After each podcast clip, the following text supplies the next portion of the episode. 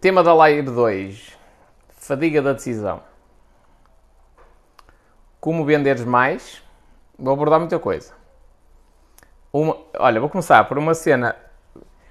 A live vai ser estruturada de três formas. Primeira parte. Hum, é uma parte de desenvolvimento pessoal. Segunda parte. É uma parte de marketing, de vendas. Como é que tu podes vender mais? Utilizando o conhecimento que eu, que eu te vou falar na primeira parte. Terceira parte. É uma parte de sociedade e de sucesso. Também de desenvolvimento pessoal. E era outra coisa qualquer. É, e vai ser uma comida de cabeça grande. Eu não posso ter gatos. O meu irmão tem bronquite asmática. Não é pena. Eu agora não tenho, não tenho as condições certas para ter animais. Nenhum tipo de animal. Mas é uma das coisas que eu quero ter. E gatos é a minha cena. De um modo geral, ainda acreditas no, no nosso país? Diz aqui o André. E ainda tem mais. Discuto isso muitas vezes com uma advogada que vê o país de forma completamente diferente de mim. E o que é que, que, é que tu vês? De que maneira é que tu vês o país? De que maneira é que ela vê? Boa noite, Micaela. Olha, aqui a pergunta do, do André é assim. Eu acho que é uma pergunta extremamente interessante e gosto imenso de a responder. Que é, de uma maneira geral, tu ainda acreditas no nosso país? Eu nunca desacreditei no meu país. Porque eu acredito em mim. É preciso saber o que é que os outros acham. O que é que... Políticos corruptos só existem por um motivo. Porque nós deixamos. Só. Olha, se dependesse de mim, se dependesse de mim, da minha consciência, políticos corruptos eram decapitados em praça pública. Só. Eu acredito que num espaço de dois, três anitos, acabava a corrupção da política, acabava a gente toda essa... lá. Estás a ver? O que é que eu quero te dizer com isto? É lógico que eu estou a fazer aqui um filme muito grande, não é? Mas que levavam a coça, levavam. Isso é certinho. Um, as, as coisas... O nosso país só está mal porque nós queremos. Porque, ou, ou melhor, porque nós não agimos. Se calhar até queremos que ele não esteja mal, mas nós não agimos para o colocar numa posição melhor.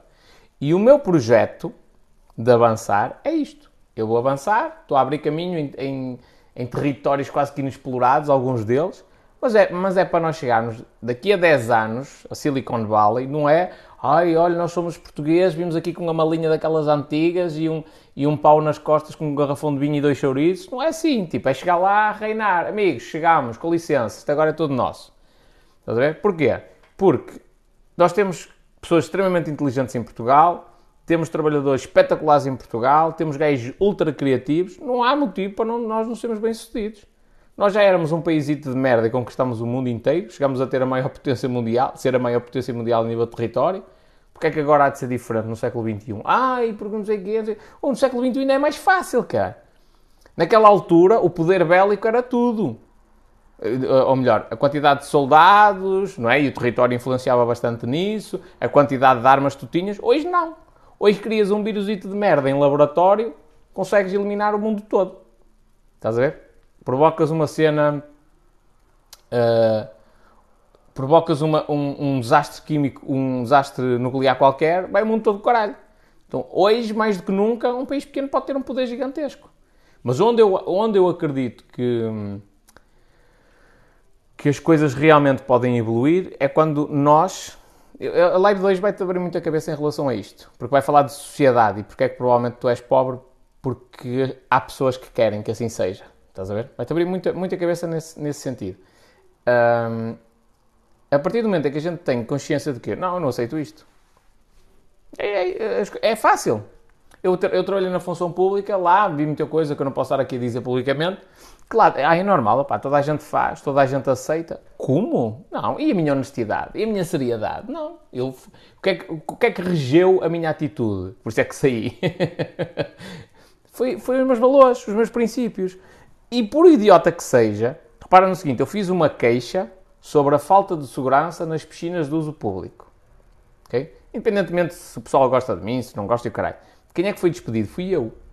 E muitas das coisas que eu disse, é verdade que há ali algumas coisas que eu não consigo provar. Não sou mentira. Não consigo provar facilmente. Até consigo, mas não, não é tão fácil. Mas não sou mentira. Mas tudo o que diz respeito à ausência dos nadadores salvadores, que é o fundamental da minha queixa, eu provo aquilo. Tipo, tá, aliás, aquilo já está na boca do povo. E para estar na boca do povo é porque acontece com muita regularidade. Mas eu consigo provar.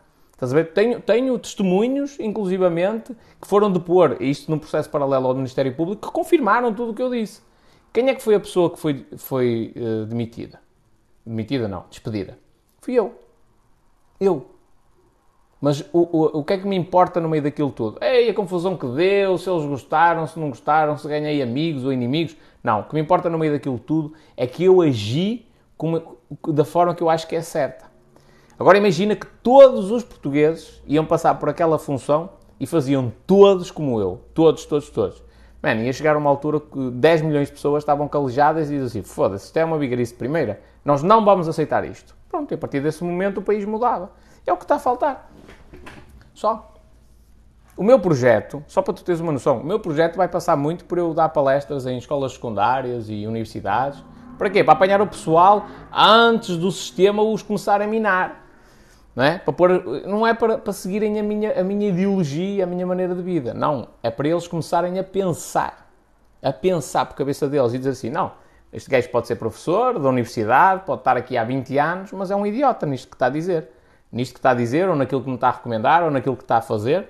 Não é? Aí a professora universitária há vinte anos. Ok, e não há escândalos sexuais? Não há gajos nessas condições que são presos, são pedófilos? Quer dizer, o gajo é professor universitário há vinte anos, Deus me livre, é um santo, não é? Claro que não. Então, as pessoas têm que ter capacidade para pensar além disso. Portanto, se eu acredito no meu país, nunca duvidei, nunca duvidei. Isso, e eu tenho plena consciência que eu sou raça do caralho e que muito, há muita gente em Portugal como eu. Há uma coisa espetacular que é, a internet permite-nos estarmos em contacto uns com os outros facilmente. Olha os nadadores salvadores.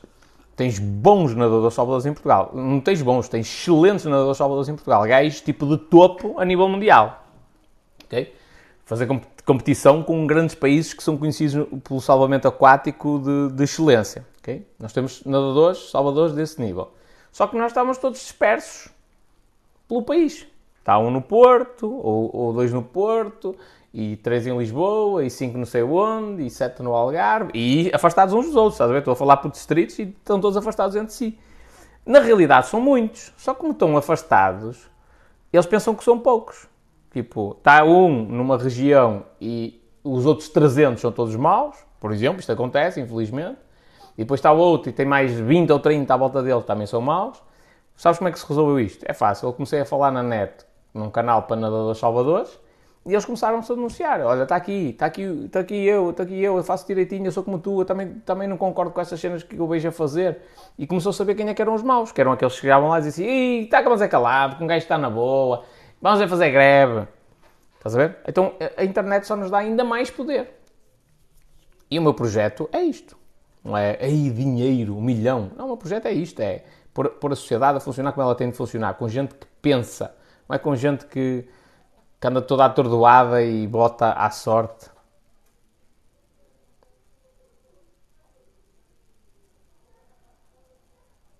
A pena de morte foi abolida há mais de cento e cinquenta anos. E digo-te já que fazia falta nenhuma em algumas coisas que voltasse. Apesar de que eu agora, friamente falando, acho que ninguém tem o direito de tirar a vida a ninguém. Mas eu até preferia. Políticos corruptos, eu não, eu, agora falando assim a sério, eu... eu Eu preferia que eles fossem para a cadeia. Eu sei como é, como é que a coisa corre na cadeia. Uh, nunca lá estive, não faço tensões de ir lá ter. Conheço muita gente que lá está, da mesma maneira que conheço muita gente cá fora. Né? Eu tenho, eu tenho pacto com, com, com, com o bem e com o mal. Conheço o, o, o céu e conheço o inferno. Apesar de nunca lá ter estado no inferno, no, no, no caso da cadeia. Mas conheço gente dos dois lados e dou-me bem com gente dos dois lados. E, portanto, eu acho que era muito... Aliás, eu até... torço, faço figas para que alguns dos políticos que eu conheço aqui da minha zona, opa, cometam uma cena qualquer, mínima, ao ponto de irem para a cadeia. Bah, só, nem que seja de dois ou três meses, não interessa. Faço, faço votos para que isso aconteça. No dia em que eu souber, digo-te já que lhes preparo uma recepção lá dentro de luxo. De luxo. Ou seja, é, e isto é triste. Que é, é o sistema, é um sistema paralelo a tentar fazer justiça uh, que a justiça não faz. Isto é triste. Não é? Aliás, o que está, aconteceu com a, com o caso do Sócrates, eu acho que é ridículo isto acontecer. Tipo, eu, eu tenho vergonha de alguém me dizer, uh, vi falar de fora, um, um estrangeiro vi falar de, comigo sobre essa cena. Tenho vergonha. Isto era de um gajo fazer uma revolução, oh, vai tudo, vai juízes, vai poder político, vão os, aqueles coisas todas que estão caladinhos, que estão a ver esse... Ah, até agora nós andámos atrás dele com as bandeirinhas, não é? A apoiá-lo e fizemos parte do governo dele e não sei o quê. Agora que deu cagada, ah não, vamos deixar a justiça falar. E não há pressões na justiça nem nada. Tipo, é isto que eu, que eu quero abolir.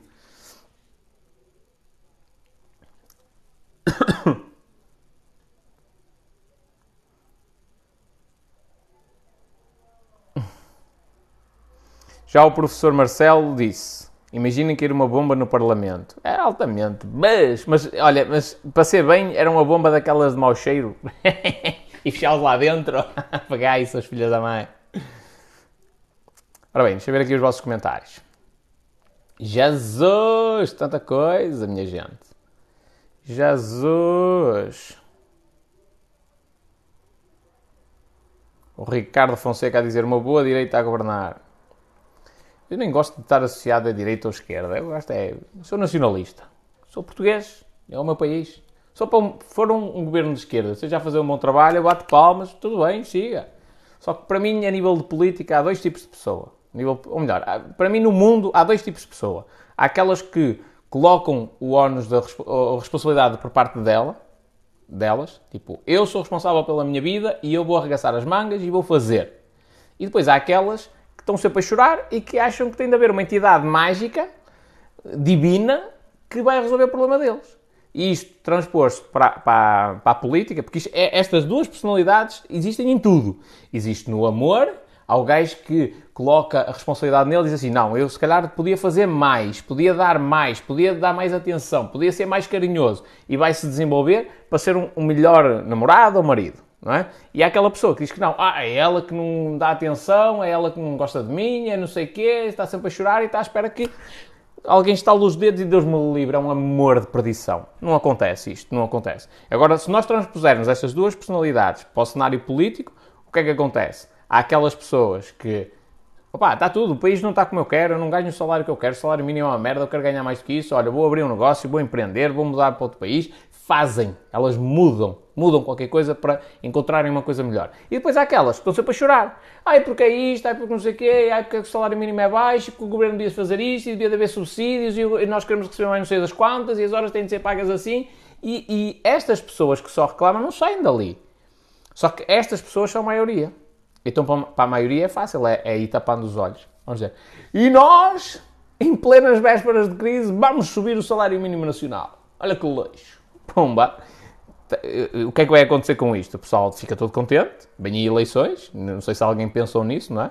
Espera aí, então sobem o salário mínimo antes das eleições? Claro, claro, quer ir para a mama, não é? Ninguém quer perder o lugar. Uh, e depois vem a crise e tudo bem, o pessoal subiu o salário mínimo, a inflação vai disparar, que é uma coisa absurda, e vão começar a ser cobrados impostos em paralelo e o pessoal não percebe que está a ganhar menos dinheiro. Fica na ideia, não, não, não, mas subiram o salário. Pois, subiram o salário e os impostos.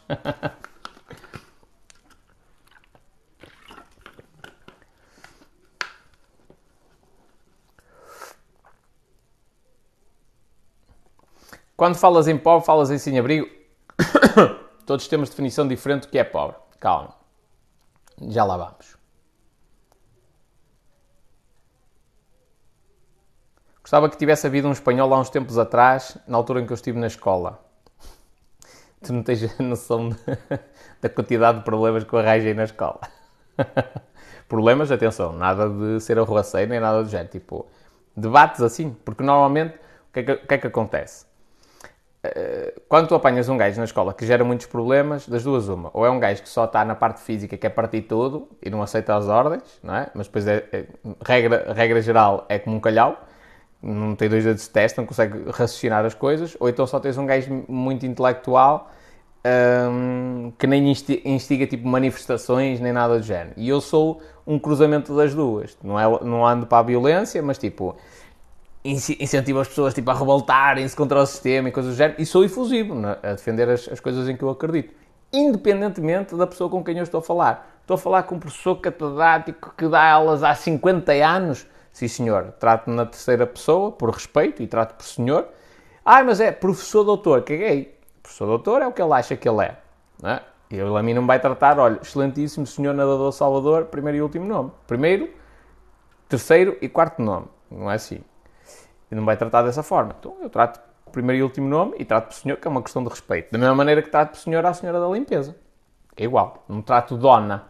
Não há a senhora não sei das quantas porque é advogada e a dona Clotilde porque é empregada da, da limpeza. Não, trato por senhora. Primeiro e último nome, senhora da limpeza. A menos que já tenha alguma afinidade.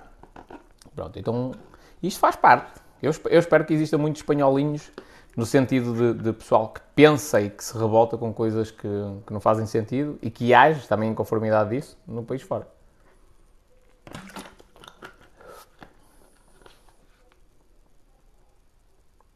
Falaram aqui em filmes.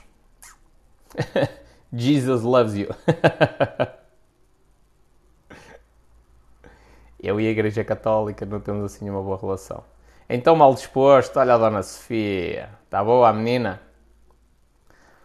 Os políticos não vão para Custóias. Era uma pena, era tão bom que eles fossem. Saíam de lá com uma nova visão do que é que é tapar buracos. Eles vão para lá tapar os buracos do Orçamento de Estado e eles saíam de lá com uma visão nova. Mas mesmo assim, mesmo nas cadeias... Na... Há uma cadeia... Como é? Onde é que é? Acho que é em Beja. Uh... Que é onde ficam polícias e cenas... Mesmo assim, isso arranja-se sempre coisa para, para fazer surpresas. Se nós tivéssemos posse de arma, é que estávamos bem. Não propriamente. Posse de arma também... Eu, atenção, eu sou um amante de armas, eu gosto do, do, do tiro e gosto de armas, gosto. Acho que até devia ser permitido ser, ser mais fácil. Não estou a dizer que é fácil aceder às armas, mas eu gosto de armas. Em Portugal não podes ter armas de guerra, por exemplo. Nos Estados Unidos, em alguns estados, podes. E eu gosto dessa ideia. Uh, mudava muita coisa, sem dúvida, mas acho que não é por aí.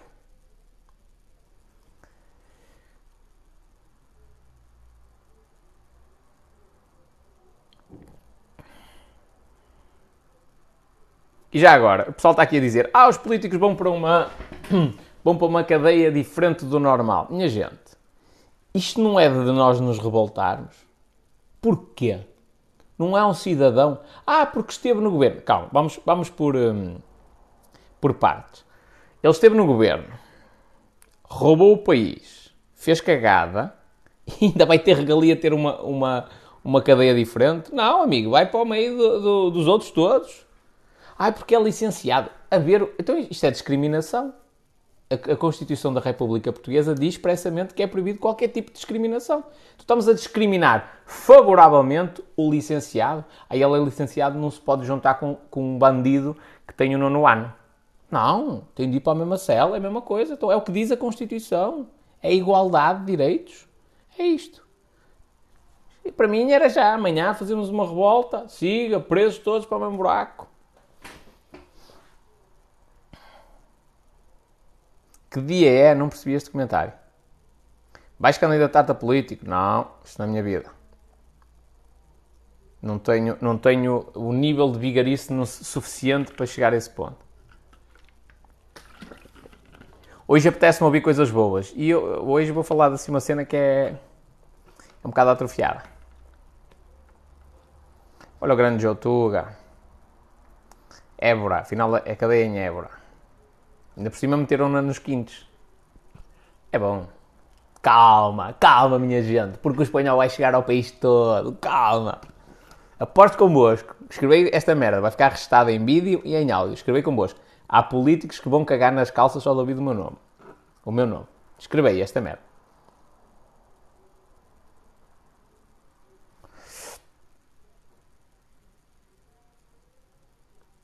Gostava de fazer aulas para aprender hum, tiro. E podes fazer. É tiro desportivo.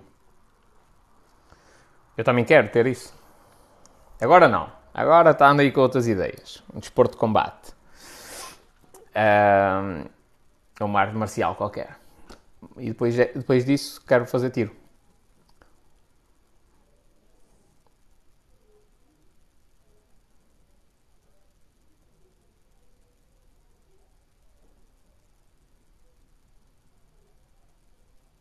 Não podemos é juntar um homicida com um gajo que roubou um quilo de pão.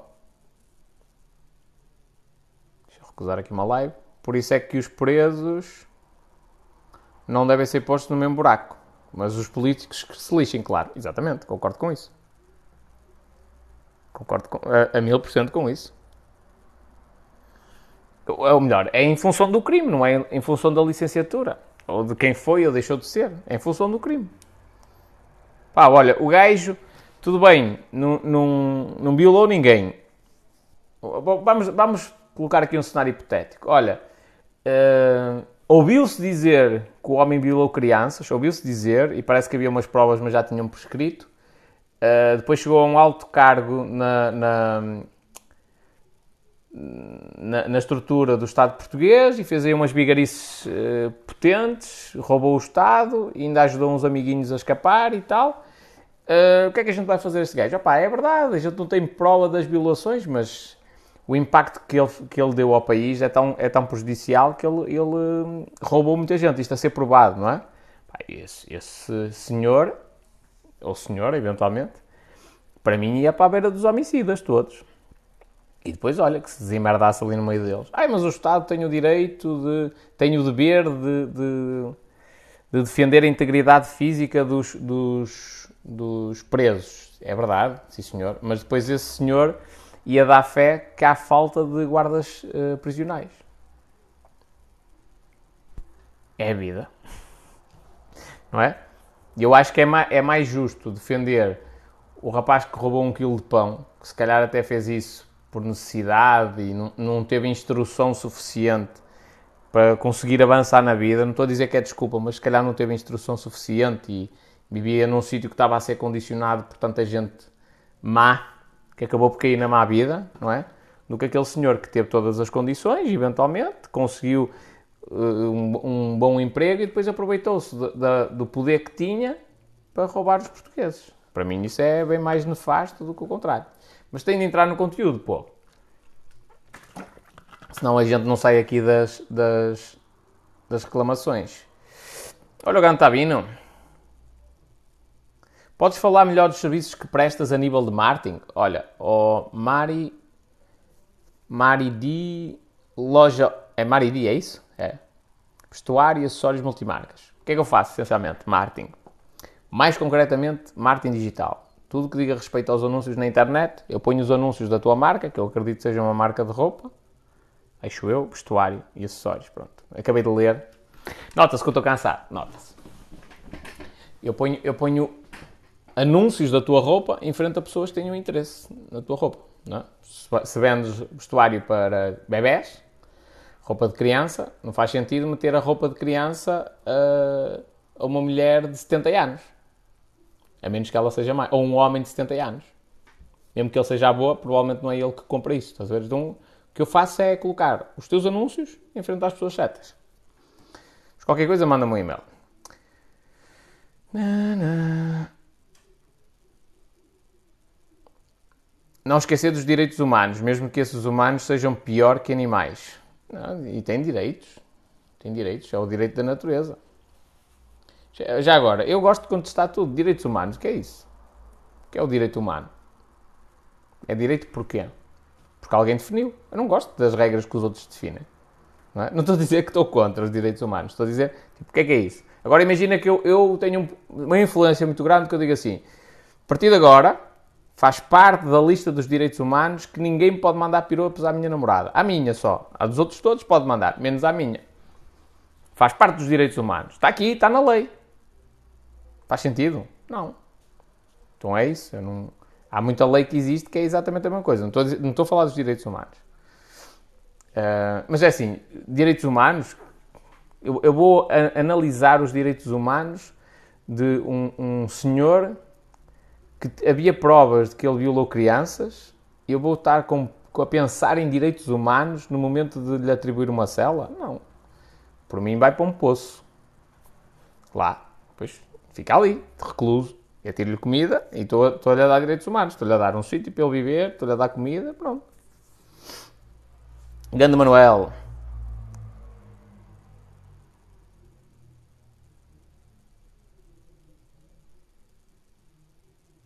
pessoal, bota entrar. Qual é a minha perspectiva em relação ao partido Chega? Não sei quais são as intenções do, do partido. Simples. Não sei qual é a intenção do André Ventura. Os partidos, por norma, só têm corrupção, regra geral.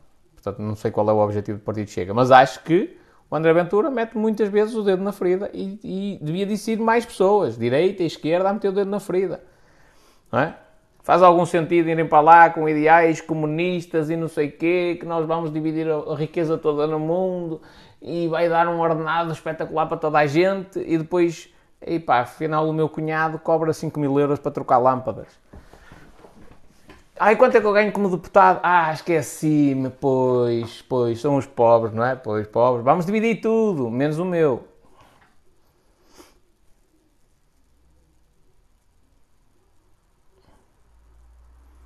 Empreendedor é profissão de futuro, empreendedor não é profissão.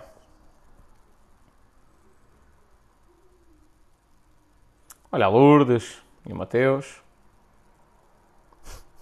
Diz o Rui. Para mim era uma bala no meio dos olhos. Mas isso sou eu. Também temos uma visão parecida. Depois vem aí o povo. Ei, meu Deus, não se pode dizer isso. Não se pode dizer isso.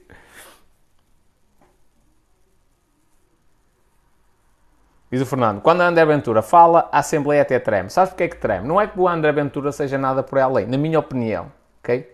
Porque é um gajo muito... muito cordial, a falar, tipo, ele percebe a parte do direito e tenta não, não, não meter os pés pelas mãos e tal. Que aquilo era preciso, era um gajo do norte, lá mesmo, à, à filha da puta, entrar para lá dentro, aí é que eles tremiam, estás a ver? E, mas mas porquê, porquê é que eles tremem? É fácil, porque é um gajo que não está com problema nenhum em denunciar muitas das coisas. E, e, e não tem papas na língua para dizer coisas que até agora na Assembleia da República era tabu. Tipo, dizer assim, ah é... Então, o vós vintes para cá falar da despenalização das drogas leves, porquê? Há três ou quatro membros dos vossos partidos que estão condenados por tráfico de droga. É por causa disso que vós quereis a despenalização? Então, afinal, a despenalização não tem a ver com os valores da sociedade, que a sociedade precisa, ou é cannabis medicinal. Tem a ver é com o negócio, que é os vossos amiguinhos precisam de estar aqui na mama e precisam que isto seja legal. Estás a ver? Então, quando, quando há alguém que afronta e que vê as coisas de um prisma diferente, é lógico que tremem. Porque se tu fores analisar bem, a grande maioria do povo que lá está dentro, da Assembleia da República, não faz falta nenhuma. É isto. E estão lá porquê? Aí adoram a população. Foda-se, a sério. Ainda hoje vinha a chegar a casa, de carro, e vinha a pensar assim, mano, que complicação, I V A, o que é que é dedutível, o que é que não é, não sei o que, não sei o que mais. É fácil. Baixas um imposto, depois um imposto único, simples, uma merda ultra simples, precisas de andar aqui com essas merdas. Interessa? Não, claro que não. Olha a quantidade de contabilistas que há à falência.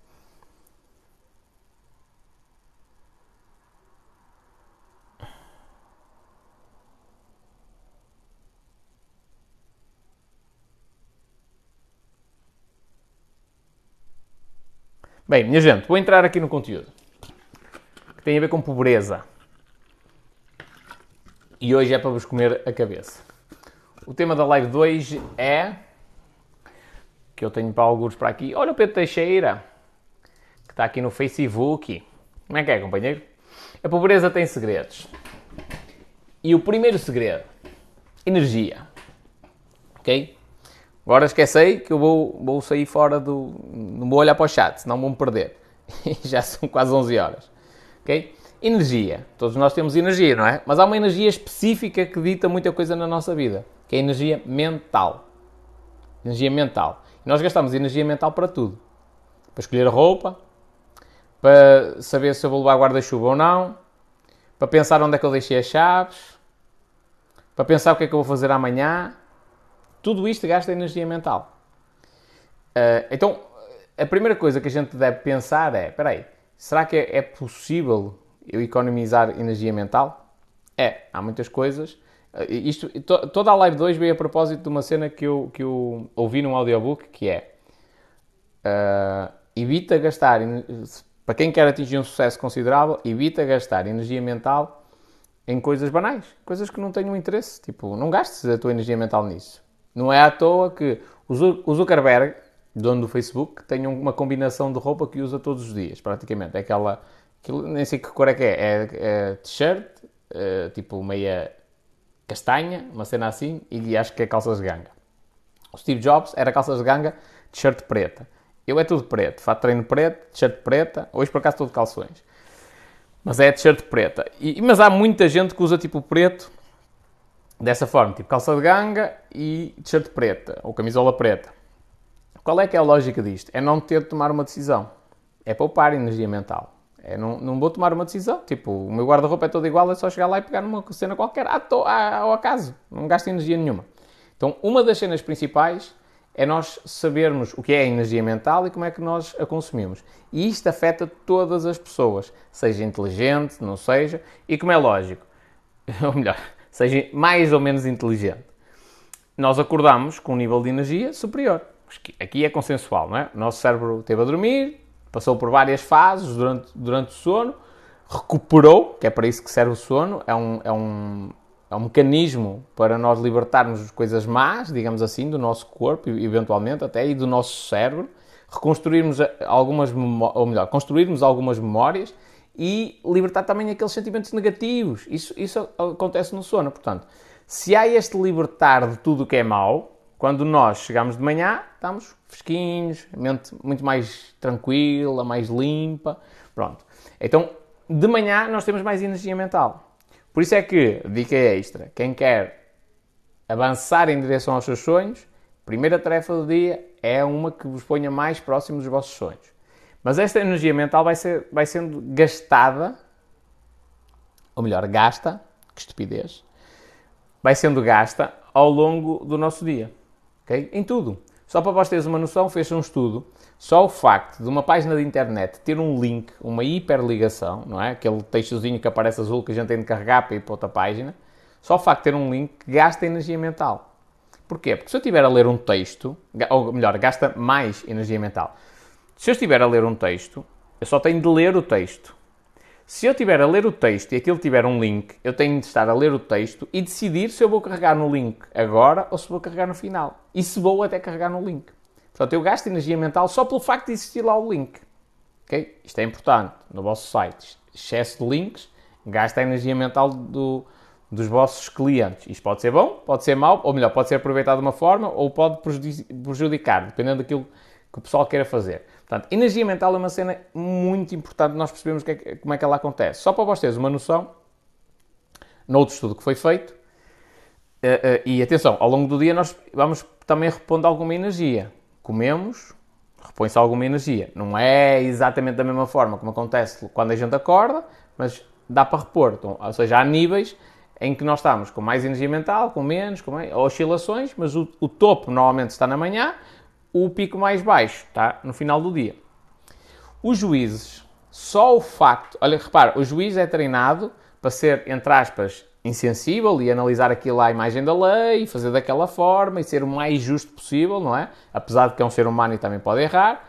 Mas os juízes, basta o facto de comerem um lanche antes de irem para o julgamento que aumenta sessenta por cento a probabilidade de atribuírem a liberdade condicional.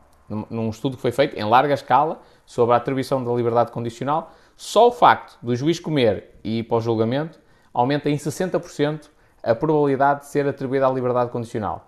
O desgra... Isto é importante para o gajo que vai agora, não é? É muito mais provável que tenha liberdade condicional. Mas o desgraçado que foi antes do juiz parar para lanchar teve azar. Ok? Isto é uma coisa engraçada, porque isto é uma falácia. Isto engana o, o nosso cérebro. Nós pensamos que estamos a fazer um bom trabalho, mas não estamos. Estamos a ser enganados por nós mesmos. O nosso cérebro está-nos a enganar. Porque é que agora eu vos falo da questão da pobreza? A pobreza tem segredos. Agora vou-vos ensinar como é que se vende.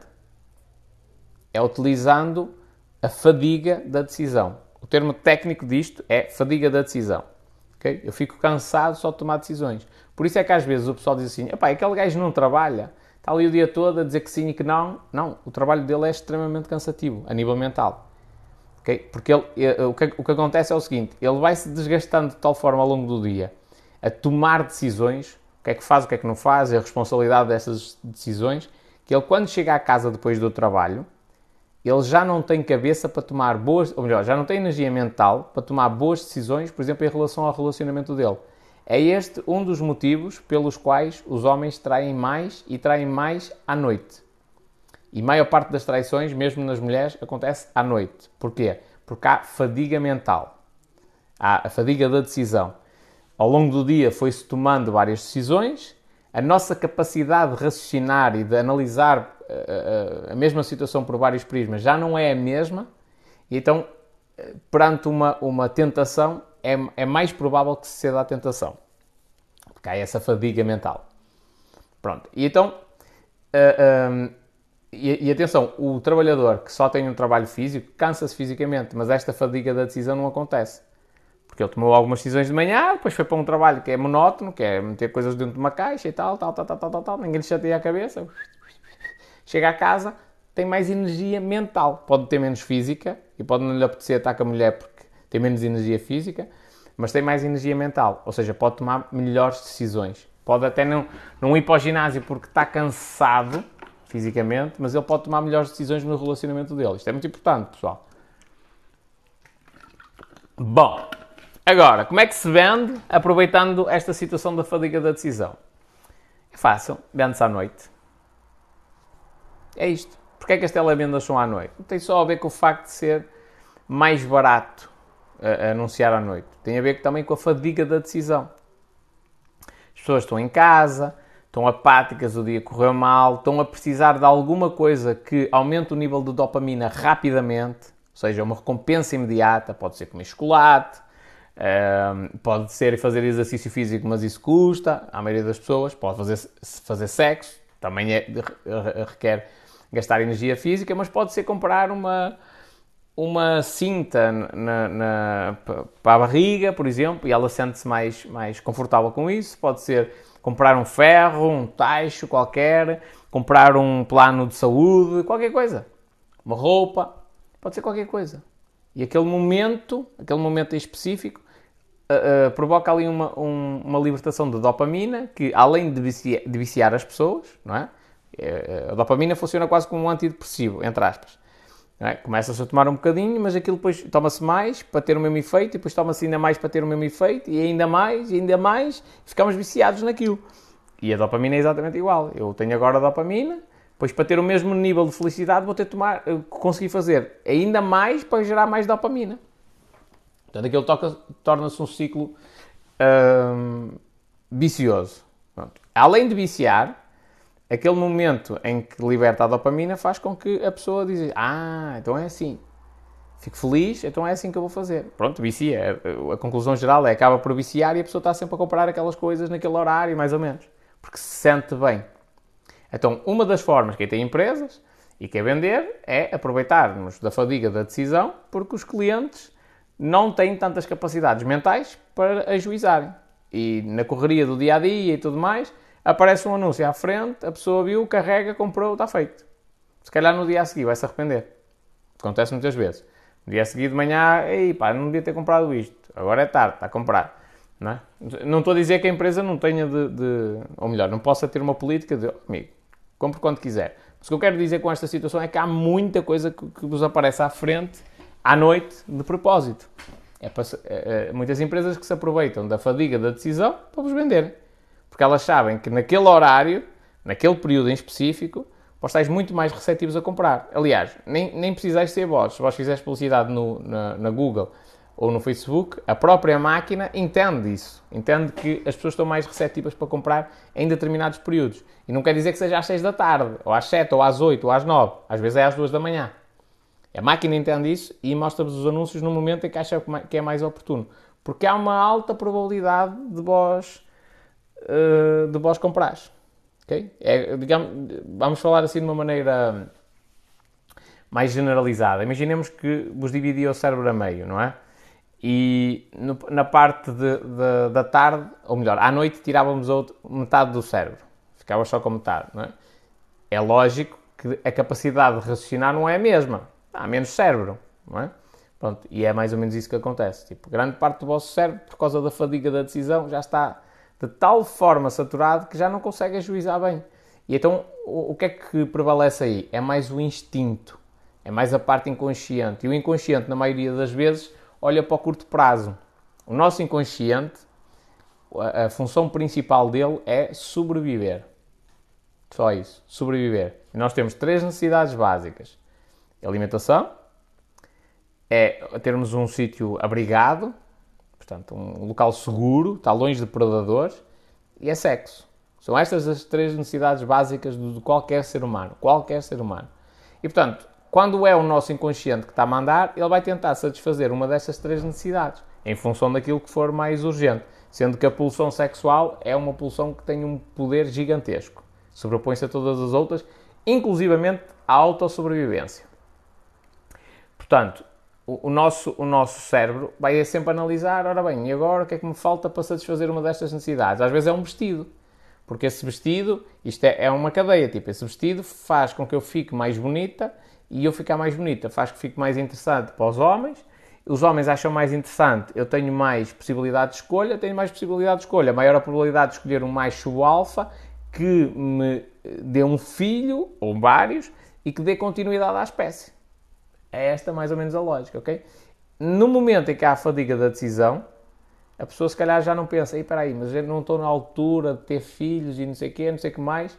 Pensa, é, ou melhor, é o inconsciente que diz, olha, compra este vestido, porque ele é importante.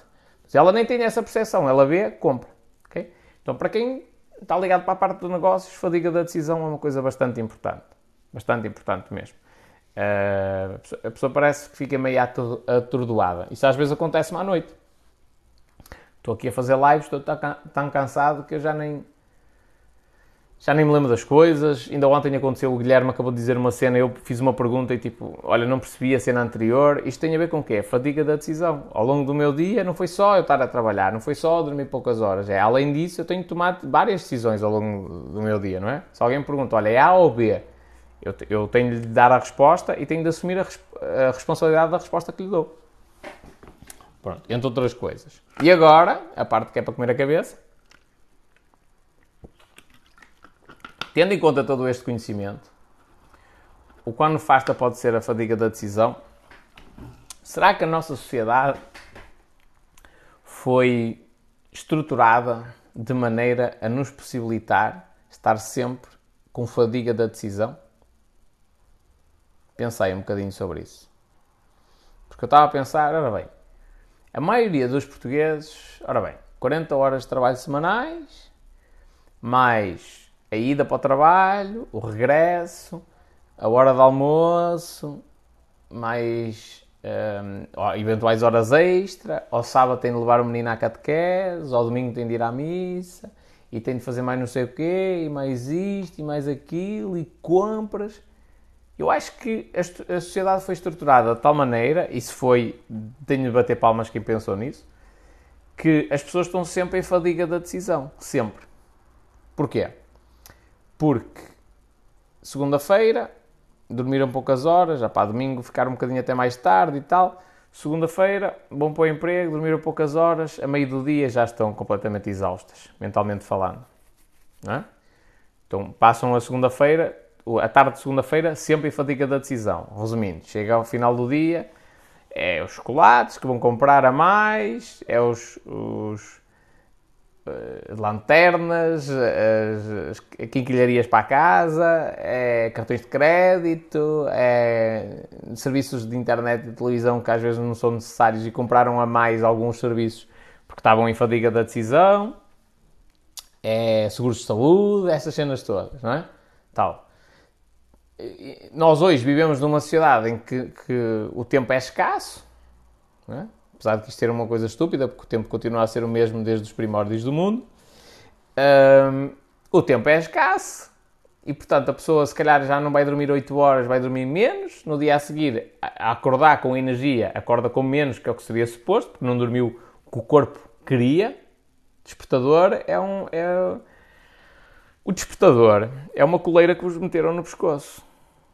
Anda cá, meu menino. Anda, menino. Anda. Anda. Não é? O, o ser humano precisa de despertador? Não. Tem um biológico espetacular. É que ainda por cima é preciso. No outro dia, um gajo que me respondeu que disse assim, ai não, porque não sei o quê, os ciclos de sono que já se estudou e tal, e em vez de dormir nove horas, devias dormir sete horas e meia. Não, está errado. Os ciclos de sono, estudou-se, não sei o quê, não sei o que mais. Não, está errado. O ciclo de sono não quer dizer que tenhas de dormir menos horas. Até podes acordar melhor por ter dormido menos horas. Melhor. Sensação. Mas o teu cérebro não está bem. Tu tinhas de dormir às oito. pressupondo que era o correto, ok? Isto varia de, situ... de pessoa para pessoa. Se não dormes às oito, que durmas nove, nunca sete horas e meia. Ou oito horas e meia. Que, ou seja, até de dormir um, um horário diferente daquele que o teu corpo te pede, que seja para mais e nunca para menos. Para menos estás a prejudicar o teu sono. Nós temos o melhor uh, despertador que existe, que é deitas-te, adormeces, e depois o teu corpo diz assim, olha, já chega, acorda. E tu acordas sem pressas, com um bom humor, tranquilo. Okay? Este é o melhor despertador. E o... o a, a, A maneira de, de nós uh, metermos as pessoas nesta fadiga da decisão é usar os outros esquemas, que é, olha, agora tu para acordar e para estares no emprego às nove, vais ter um despertador que te vai acordar fora do teu ciclo, do teu cronotipo, não é? Completamente desfasado do teu ciclo circadiano, que é isto, ritmos de acordar e, e adormecer, completamente desfasado. E tu vais andar todo, todo maluco da cabeça. Vais para um emprego, estás lá o, quase todo o dia. Portanto, quarenta horas semanais tu vais dedicar a um emprego. Uh, desse emprego, depois ainda tens muitos afazeres. Portanto, tu estás sempre, nu, nunca tens tempo livre para pensar, por exemplo. Estás sempre em fadiga da decisão, sempre. E porquê é que isto eu acho que é relevante? Porque se a gente olhar para a nossa sociedade, a gente diz assim, espera aí, mas nós ainda agora estivemos a falar de políticos corruptos. Faz sentido? Quem é que os meteu lá? Alguém botou. Será que essa pessoa estava em fadiga da decisão? É provável. É altamente provável. Ah, mas não havia melhor. Não sabes. Se alguma vez se a fadiga da decisão não contagiasse tantas pessoas, se calhar elas de um momento para o outro diziam assim, opá, vamos experimentar votar num, num partido muito pequenino. Seja qual for. A ver se muda isto tudo. Só que a maioria das pessoas está em fadiga da decisão. Então, é o mais simples. Ei pá, vou votar naqueles que ganharam sempre. Pronto, está feito. Não é? Então, eu acho que esta, esta sociedade está estruturada de maneira a que haja sempre esta fadiga da decisão. Sempre, sempre, sempre, sempre, sempre. As pessoas, na minha opinião, as pessoas são peões num jogo de xadrez. Há alguém lá em cima a jogar e as pessoas são peões. Assim, olha... Pá, quarenta horas, dá para eles andarem aqui entretidos, eles acham que é fixe, mas depois eles, a gente põe outras coisas para eles fazerem. Censos. Censos. Obrigatório. Amigos, o meu tempo é muito valioso. E, e agora que estou no começo, vou fazer uns censos porquê? Porquê? Não é? Não, atenção, não estou a, estou a dizer quando, a favor, nem contra, estou a dizer, tipo, ah, é obrigatório porque nós precisamos de dados. Mano, o meu tempo, é o meu tempo que nós estamos a falar. Não é questão de custar dinheiro ou não, tipo, é o meu tempo. Se eu, eu ontem não vi a seleção portuguesa porque me mantive fiel ao meu projeto e continuei a trabalhar. Okay? Apesar de que eu gostava de ter visto o jogo. Por um lado. Quem é o governo para vir à minha beira e dizer assim, não, não, não, tens de responder a esta merda. Que foi toda a sorte. Bota, bota, bota, está tudo. É? Muita atenção a esta cena, porque eu acho que, a propósito da fadiga da decisão, que é uma coisa que eu aproveito como marketeer, é lógico que as mensagens à noite podem ser um bocadinho mais ousadas, a publicidade à noite pode se intensificar mais uh, a verba, porque tendencialmente as pessoas estão mais receptivas a comprar. E o, o gajo que seja politicamente correto vem aqui dizer-vos, ai não, porque é quando as pessoas querem comprar. Não, é quando as pessoas estão cansadas, e ele sabe isso. Então eu estou a ser totalmente transparente, que é, à noite há mais fadiga da decisão, é mais fácil vender.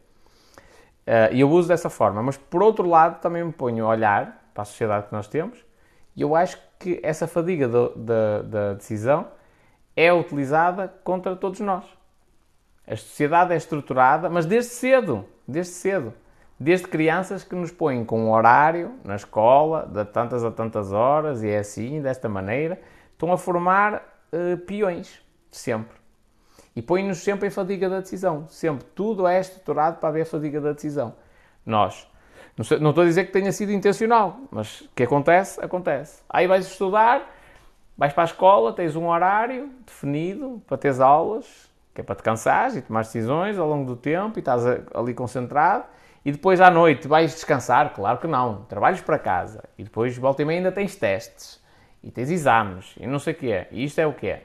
É colocar-vos em constante na fadiga da decisão. Sempre, sempre, sempre. Pois é normal. Epá, este gajo é um crânio. Este gajo é um gênio, tem minta tudo. E é um cepo autêntico. Que, literalmente, é um cepo. Não é literalmente. Aqui está mal utilizado o advérbio de modo. Uh, mas ele é um cepo. E é um cepo porquê? Porque não percebe que ele é uma marioneta num sistema. Extremamente inteligente, sim senhor, para decorar aquelas coisas e, apli e, e aplicá-las. Ou melhor, escrevê-las num teste.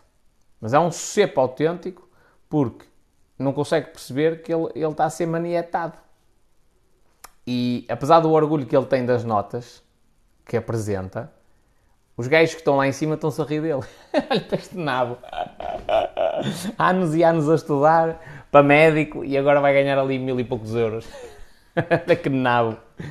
E olha, ainda mostra as notas dele todo orgulhoso. Atenção, muito respeito aos médicos, ok? Muito respeito. Uh, mas é curioso, porque são gajos extremamente inteligentes, na maioria das situações, são pessoas com, com boas capacidades e conseguem raciocinar bem e tudo mais, mas depois não conseguem sair do sistema onde foram metidos. E é verdade que há muitos que... que vão realmente com um sentido de missão e, tipo, é uma cena mais importante para eles exercer a, a profissão do que propriamente algum dinheiro que possam ganhar, mas não são todos. Estamos a falar de uma minoria. Os que estão realmente com amor à profissão é minoria. Em tudo. Não é só na medicina. Não é? No futebol é a mesma coisa. Quantos jogadores de futebol é que são tipo Cristiano Ronaldo, que transpiram aquela cena do futebol? A minoria. Não é? A minoria. A maioria dos jogadores de futebol profissionais, por muito bons que sejam, pá, gosto de futebol e tal, e é fixe, mas pronto, é só isso. Dá-me umas massas, mas é só isso. É? Portanto, só a minoria que realmente está lá ultra agarrada àquela cena. Minoria, mas isso é em tudo. É na, na, na engenharia informática, no, na, na parte da programação, é, é nos agricultores, é nos padeiros, é nos advogados, é nos juízes. Só uma pequena minoria de todas as classes é que realmente está lá por, por, pela paixão que tem pela profissão.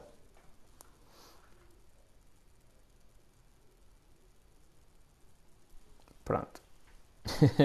Eu falei da medicina, o pessoal já está aqui. Ai meu Deus, ai meu Deus.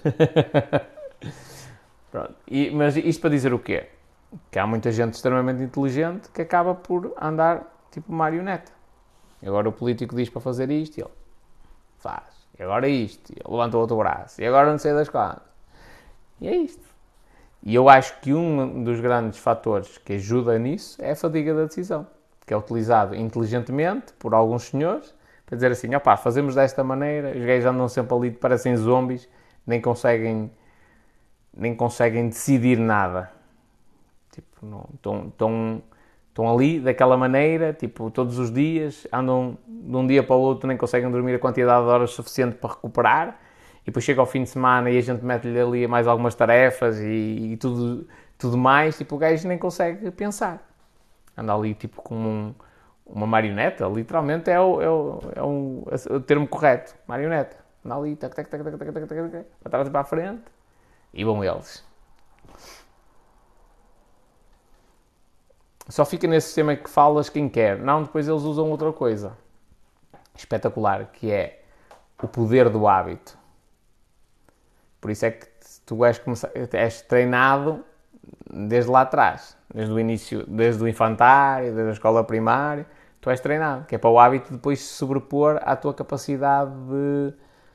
Ou melhor, à, à, ao teu pensamento de querer sair daquela, daquela rotina. E atenção que ninguém te instiga a tu pensares dessa forma. Não é? Não é porque tu saíste dessa rotina que dizes, ah, só fica quem quer, não. Não é? É a mesma coisa que a depressão. Ah, só fica na depressão quem quer. É verdade. Mas se tu caís na depressão, espero que nunca aconteça, ok? Uh, se tu caís na depressão e ninguém te disser como é que tu sais de lá, não sais. Vá o que tu quiseres, não sais. Okay? Agora, se já és um gajo que até sabe e tal, e caíste na depressão, já sabes, já sabes as coisas. Como é que é a depressão, como é que sais de lá. Não quer dizer que de lá tenhas estado, mas já sabes como é que é o processo. Uh, e tu, do, do momento, do momento pode, caíste na depressão e dizes assim, não, mas espera aí, eu, eu já sei isto, eu sei como é que se sai, eu, agora vou pensar, deixa-me parar, ok, aí tu consegues sair. Agora, se tu não sabes, como é que tu podes fazer uma coisa que tu não sabes? Não sabes. Não é? A partir é evidente que tu saíste desse sistema, porque alguém te disse, às vezes tem a ver com familiares, o teu pai, a tua mãe, os teus irmãos, os teus tios, que eventualmente te foram chamando a atenção para isso. Não é? Mas normalmente é por aprendizagem, ou então porque passaste uma situação extremamente dolorosa e tu disseste, foda-se, eu não quero isto para a minha vida, e seguiste noutro caminho, noutra direção, ok, tudo bem, mas a maioria das pessoas é talhada para estar dentro deste, deste cubículo, sempre assim, toque, toque, toque, toque, vai na escola, aprende a ter horários, aprende que o despertador é uma coisa normal, não é? Já alguém pensou sobre isto? Despertador não é uma coisa normal, é uma coisa ridícula até. O despertador é uma coleira que vos metem na, na, no pescoço. Anda cá, menino, anda cá. Anda cá. Aliás, há uma fábula muito engraçada que é entre um cão e o lobo. E o cão estava a dizer ao lobo maravilhas da vida dele. Ui, a minha vida é espetacular, olha, não preciso de andar a caçar, tenho comida e água o dia todo e há algumas horas do dia em que me metem ali mais comida e quentinha. Não, olha, não tenho de andar preocupado com os outros predadores, porque tenho uma, uma cerca à minha volta, espetacular, tenho um mimo, tenho um cobertor, uma caminha para mim, não preciso fazer nada, estou o dia todo ali deitado ao sol, hã? Espetacular a minha vida. E o, o lobo virou-se para o cão e disse assim, olha, mas o que é isso que tu tens no pescoço? E o cão ia responder, mas quando, quando ia começar a, a falar, o lobo já tinha fugido e nunca mais apareceu. Porquê? Porque o lobo valoriza mais a liberdade. O lobo não, não interessa se ele tem de caçar todos os dias. Ao lobo. Ok? Ao lobo não lhe interessa se ele tem de caçar, se ele não tem água, se ele, se ele tá, tá, corre risco porque pode vir algum predador maior do que ele. Não lhe interessa. Mas o, o essencial para o lobo é ter uma coisa que pouca gente tem. Liberdade. Então a maioria das pessoas tem, é o cãozinho. Tenho a coleira ao pescoço. Eu procuro ser o lobo, que tem liberdade, para tudo. Okay? Mas atenção, não é porque eu, eu procuro ser lobo, mas eu tive de conhecer isto. Porque a escola não me ensinou. E não ensina porquê? Eu acho que é propositado. Da mesma maneira que acho que toda a estrutura que é feita, é feita de maneira a, a, a que se tenha uma imagem de alguns incompetentes que são pessoas inteligentes, E, e que uh, uh, uh, a maneira como nós levamos as nossas vidas favoreça os incompetentes e os ignorantes. E, na minha opinião, isso reflete-se logo na política. Tipo, a gente olha para a política, vais perguntar a um chaval do secundário, não é? Ele, a, a, a visão que eles têm em relação à política é que o político é o homem ultra bem-sucedido, não é? Não quer dizer que não considerem o Jeff Bezos, o Elon Musk, o Warren Buffett, homens bem-sucedidos. Não. Mas para eles o exemplo de uma pessoa bem-sucedida é um político. E na maioria das vezes o político é um, é um roto, é um farrapão, que anda para ali. Não é? Como em tudo, há uma minoria em cada classe que são pessoas que fazem aquilo mesmo por amor àquela, à, à profissão, não é? Mas a maioria não. E no, na política é exatamente igual. E não é para o gajo andar de fato e gravata e aparecer na televisão que ele é mais importante que os outros. Alguns deles até têm... Uh, uh, Alguns deles têm mais dívidas do que eu, têm menos inteligência do que eu. Só, eu só tenho... Não, não vou dizer esta. Não vou dizer esta porque é público. Uh, e, mas não são tão honestos como eu, alguns deles. Isso, isso tenho a certeza absoluta. Pronto, então, porque é, que, porque é que tem de ser visto dessa forma? Na minha opinião, porque a, estrutura, a, a sociedade foi estruturada dessa forma. Para nós olharmos para lá e dizer, ei, meu Deus, que, sua santidade... Ui, ui, sua santidade está aqui. Já, já disse aqui, para mim é inconcebível um país eleger um primeiro-ministro que ficou comprovado que no processo Casa Pia soube da prisão do Paulo Pedroso uma semana antes dela ser feita. Foi o António Costa, que era ministério, uh, presidente do Ministério, uh, ai, ministro do Ministério da Administração Interna, e soube, ficou comprovado, está no processo Casa Pia, ficou comprovado que ele soube da prisão do Paulo Pedroso uma semana antes. Portanto, é o sistema de justiça portuguesa dizer assim, este senhor está num canal de corrupção. conseguiu aceder à informação privada antes dela sair cá para fora. E isto não pode acontecer. Mas o país elegeu esse mesmo cidadão, que ficou provado, que houve ali a informação que chegou até ele, não é? E que ele calou-se bem caladinho, e provavelmente até disse ao amigo que ia ser preso, para ele tomar algumas providências, um, eleger o, como primeiro-ministro. E porquê é que isto acontece? Na minha opinião, por estas questões. Isto é um, são hábitos, são instituídos na sociedade, e depois é muito difícil quebrar um hábito, e depois as pessoas estão sempre em fadiga da decisão. Eu estive a apreciar duas pessoas. Um senhor que notoriamente tem ali problemas psíquicos, psiquiátricos, melhor dizendo. Então, sempre tipo a mexer-se e coisas assim do género. Tipo, o cérebro dele, a máquina lá em cima, não está uh, não está bem oleada, digamos assim. Já não está a funcionar em pleno. E outro senhor que aparentemente estava normal, mas ele devia estar a falar qualquer coisa com ele mesmo. E volta e meia, o corpo dele reagia, tipo, dizia, como se ele estivesse a falar para alguém. E eu olhei para, para esses dois senhores e, penso, e, e o jogo da vida é mesmo este, é a guerra toda é cá dentro, é mental só. Pois a parte de fora é mais, é mais simples. Custa na mesma, não estou a dizer que não, mas a guerra principal é, é na mente. E a mente funciona muito pelo estímulo da repetição. Então nós, nós instigamos nas crianças o hábito do despertador. Ridículo, volto-vos a dizer, é uma coleira. O despertador é uma coleira. É o despertador, é o ter um emprego, é o gastar o dinheiro desta forma. É que, a decisão, o, que se, o que se incute nos miúdos é a decisão mais sensata, logo desde o início, é comprar a tua casa. Tens vinte anos, logo, crédito à habitação até aos sessenta. Uh, que nem sempre pode ser uma solução viável, mas nem sempre é. Mas, por defeito, é dito que é aquela solução viável. E, por defeito, na maioria das vezes, não é. Não é mais viável. Uh, não, e já agora, porquê? Porque não está alinhada com os objetivos de vida de, desses miúdos.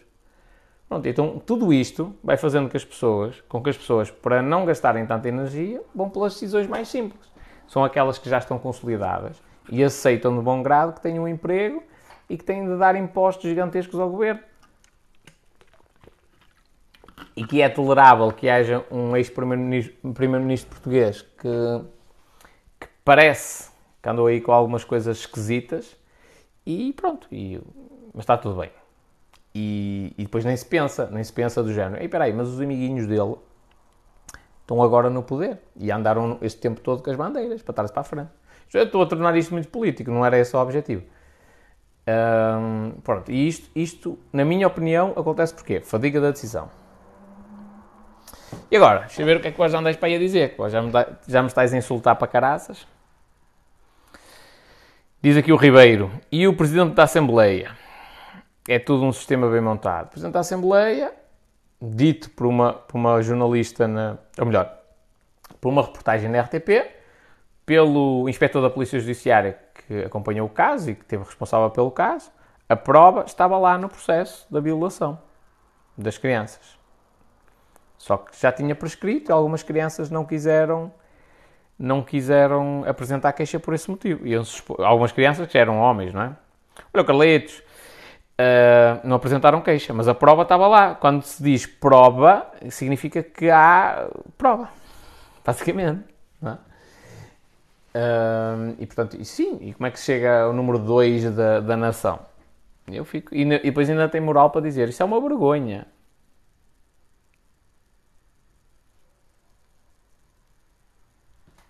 Podes ver o que eu disse em cima? Deixa eu ver aqui. Espanhol, boa noite. Podes-me dar a tua opinião sobre os cursos profissionais, se realmente são bons ou se são uma porcaria? Olha, companheiro, a lógica de um curso profissional é espetacular. É espetacular. Em Portugal, infelizmente, muitas escolas aproveitam-se disso para ganhar dinheiro. Os cursos profissionais são bons ou são maus? Depende. Depende de escola para escola, depende do curso em questão, depende dos professores, não sei dizer. Nem te consigo responder com precisão. Mas se tu achas que aquilo vai ser uma cena fixe para ti, mano, faz. Isso é um erro, nós temos de pensar que temos de ir todos para a faculdade. Não. Olha, quem quiser empreender, sendo muito sincero, pode esquecer a faculdade. Não vai, vai adiantar muito. Epá, mas eu posso ganhar algum conhecimento na faculdade? Podes. Também podes ganhá-lo cá fora. Só que a diferença é, tu para teres um emprego, dá-te jeito um diploma. para tu empreenderes, não precisas. És tu o dono. Vais mostrar o currículo a ti mesmo. Olha, está aqui. Ah, prazer, sim senhor, boas referências que eu tenho de si. Sim senhor, estudou numa boa faculdade. Não, és tu o dono. Não precisas disso. Mesmo assim.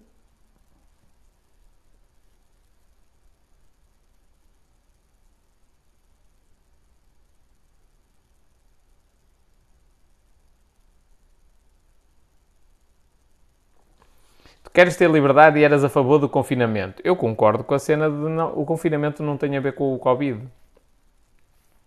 Aí tens de ter liberdade e eras a favor do confinamento. O confinamento tem a ver com uma questão de organização do Serviço Nacional de Saúde, só. Não é nada. Eu não vou tomar a vacina do Covid, a priori. Não é? Então, aí confinaste este tempo todo.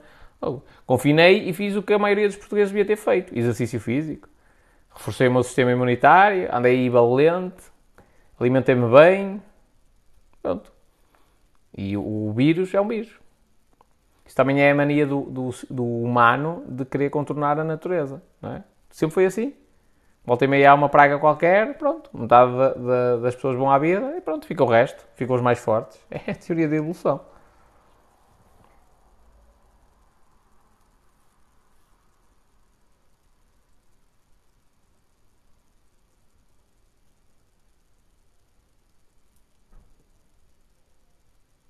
Estou a ler os vossos comentários.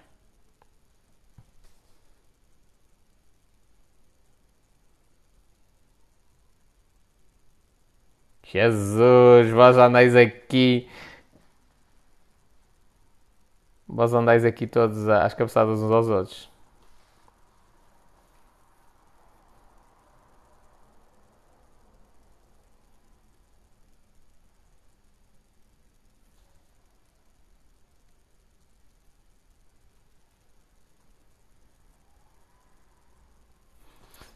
Diz a, diz a Sofia, as leis são para os pobres, para prejudicar, sim.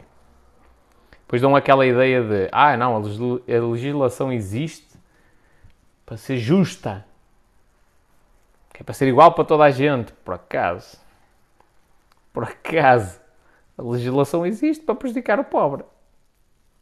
Ah, mas o pobre se quiser tem direito à defesa, claro, fica com aquele advogado estagiário que acabou de sair da faculdade, nascer à leite.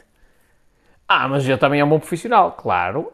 Queres comparar com um gajo que tem quarenta anos de profissão? Não quer dizer que... Estou a dizer, um, um, é um gajo extremamente competente. Acabou agora de sair da faculdade. Ok, senhor. Mas ainda é inexperiente. E é um gajo extremamente competente, tem quarenta anos de profissão. E uma equipa inteira a trabalhar para ele. Tem tipo quinze advogados. Ok? A esmiuçar a lei para ele ir a tribunal defender o, o cliente dele. É lógico que um está a ganhar... Dois, dois salários mínimos e o outro está a ganhar uh, cem. Não é? Ah, mas o cidadão tem defesa. Não, uma boa defesa era, ok, eu estou um cidadão de bem, tipo eu, movi um processo contra a Câmara Municipal de Paredes, chego, chego ao Estado português e assim, ó, oh, meus amigos, chova aí que eu quero aqui o melhor advogado do país para processar a Câmara Municipal. E o melhor advogado vinha, independentemente do custo que fosse, e o Estado português pagava. Isso é, que é, isso é que é justiça. Isso é que é verdadeira justiça. Agora, enquanto o dinheiro continuar a mandar, não, esquecer. As leis são para, para vós, basicamente. Não é? Olha, olha a cena das multas. Eu nem tinha percebido esta cena. Cena de multas de estacionamento, multas de velocidade, essas merdas. Percebi isto com a P A Solicitadores. Alguém perguntou e eles responderam. E eu percebi que uma das estratégias que se pode utilizar, e nem foram eles que disseram, fui eu que percebi, a manha. É andar ali a enconar para trás e para a frente, até para escrever a multa. Não é? Apanhei uma multa de, de excesso de velocidade. Ok, senhor. E eles, eu, olha, contesta-me essa merda. Pago-lhes a ele o dinheiro, mas pelo menos não fico sem pontos na carta. Contesta-me essa merda. E eles vão contestar e vão pedir a validação que comprovem que o, o aparelho está certificado ou homologado, uma cena qualquer. E depois pedem mais outra cena, depois mais outra cena, e com isto anda ali, para trás, para a frente, passou os prazos, passou, e daqui, e dali, não sei o quê, não sei o que mais, e a multa prescreveu. Puff, desapareceu.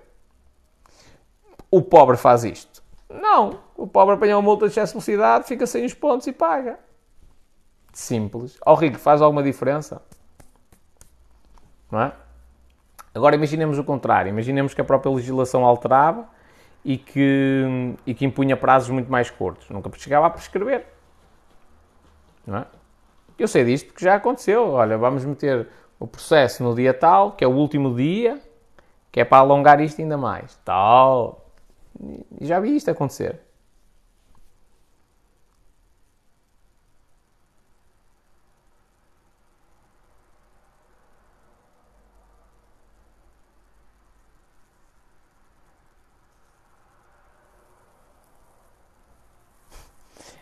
A live virou muito política, estava a pensar precisamente isso, foi mesmo.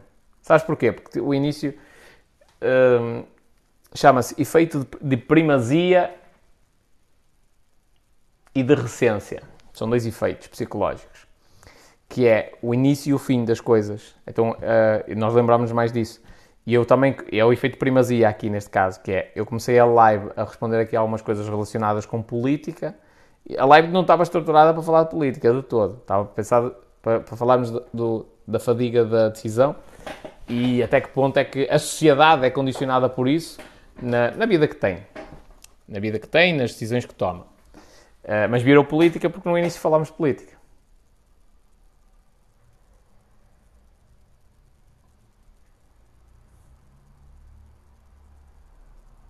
Pá, as minhas lives, não sei o que é que se está a passar. Isto não está... Não está... a bombar sempre. Ainda ontem deu erro, à meia-noite.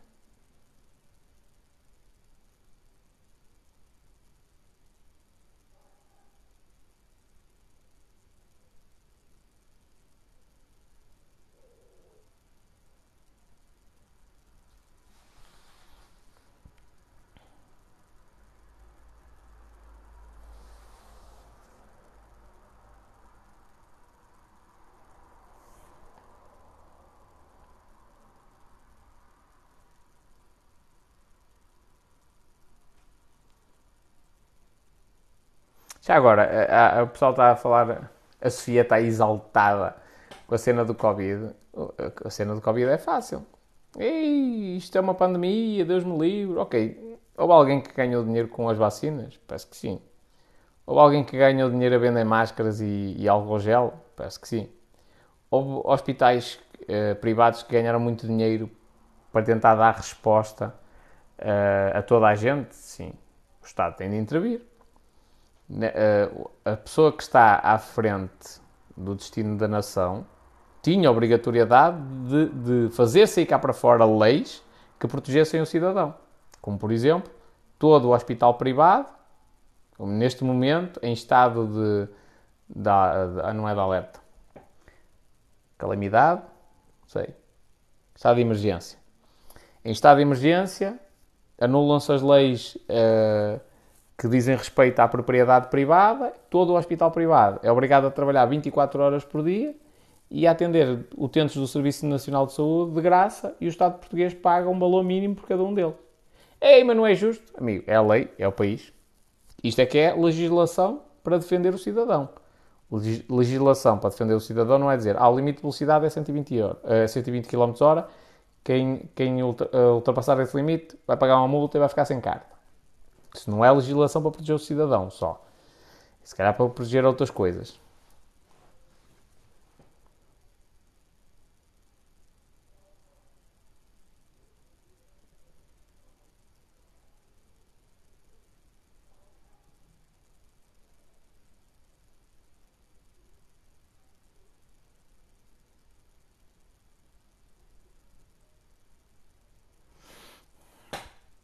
O futuro é a prótese peniana. Não sei, eu, mano, espero nunca vir a precisar, mas um dia, olha, se for preciso, tranquilo. Se for potente...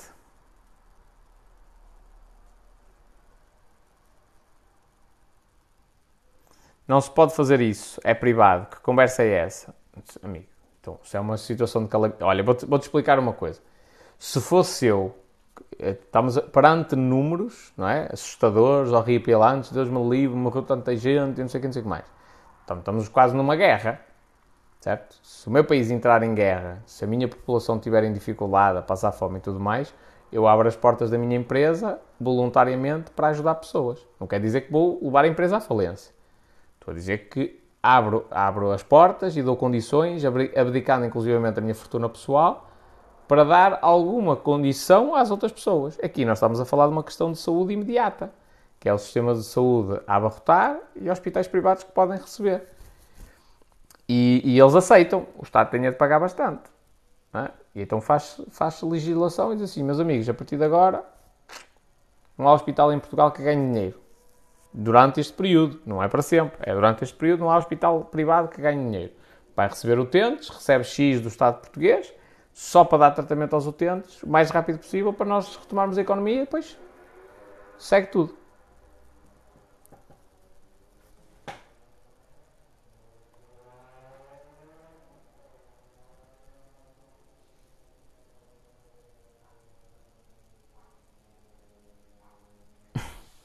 Mandas para o Tagus Park e prescreveu. Não precisas de advogados.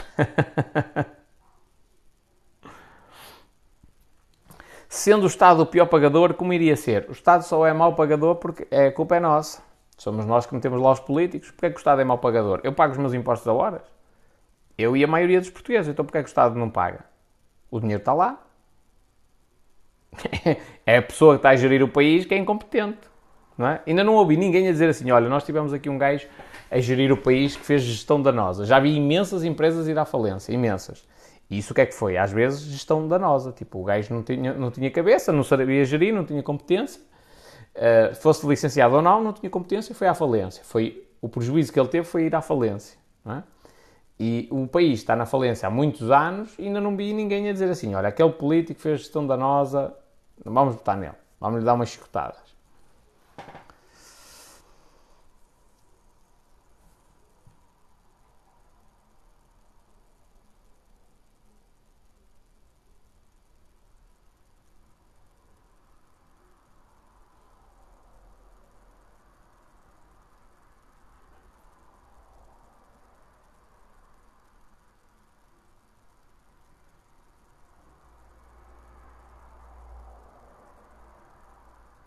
Curti a explicação do efeito de primazia. Primazia e recência. Por isso é que é muito importante em tudo. Tipo, o início e o fim das coisas. Mas isso existe, imagina, num relacionamento de vinte anos. Tiveste casado vinte anos com uma mulher e depois terminou o casamento. Existe exatamente a mesma coisa. É o efeito de primazia, é aquele momento inicial lindíssimo que fica na tua memória. E depois o efeito de recência, que normalmente é as discussões que acabaram com o, com o casamento. Está a ver? O que é uma idiotice, porque se tu fores analisar matematicamente as coisas... Isto é uma falácia, também é, é, um, é uma coisa que a nossa mente nos engana. Se tu fores analisar as coisas, um, durante os vinte anos, a maior parte do tempo, foste feliz. Olá, Ruth! Bons olhos a beijam, como está? A maior parte do tempo foste feliz. Só ali a parte final é que não houve essa felicidade. Portanto, fazendo uma média... do balanço da relação, ela era feliz, só que o efeito de recência faz com que, tu, que aquilo fique na tua memória. Isto é válido para tudo. Por exemplo, o... o ai, como é que ele se chama? Dan Ariely.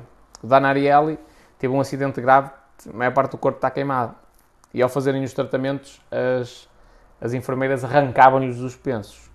Tipo, ele tinha um pico de dor, mas muito intenso. E ele dizia que não, tipo, ele preferia que fizesse de outra forma. E elas diziam que não fazia sentido, porque iam submetê-lo durante mais tempo à dor. Tipo, arrancar a compressa devagarinho. Pronto. E ele depois foi fazer experiências para confirmar a teoria dele. E tinha razão. O que é que acontece? Com esta questão do efeito de primazia e do efeito de recência, se tu arrancas um bocadinho a, a compressa e aquilo dá-te alguma dor, depois vai subindo e depois no final arrancas também devagarinho e desce. Então, o que fica no teu cérebro é o início e o fim, que são os períodos menos dolorosos. Aquele período do meio que teve mais dor, o teu, o teu cérebro acaba quase por ignorá-lo. Ficas com uma ideia que aquela sensação foi melhor do que aquilo que foi na realidade. Quando tu tens um período curto, mas intenso, esse, é, é, esse efeito de, de, de recência funciona contra ti. Que é que vum, sentiste dor e acabou. Então, tu ficas com uma ideia que aquilo foi absolutamente doloroso, quando não foi na realidade. Foi só um pico de dor. Tu diluindo aquilo, ele não, ele não era assim tão doloroso quanto isso.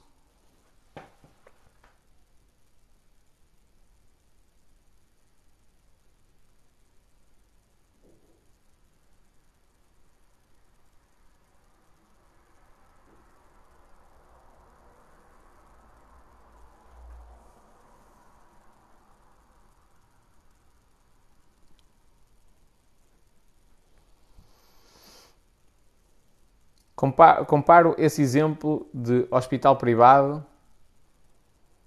quando obrigaram os bancos a ter conta de serviços mínimos. Porque, os hospi... Porque é que os hospitais privados não têm serviço mínimo gratuito? Não interessa, companheiro. Meus amigos, quem entra no mundo dos negócios percebe que às vezes, não é? Ou começa a olhar para os negócios, percebe que às vezes a dificuldade é espetacular.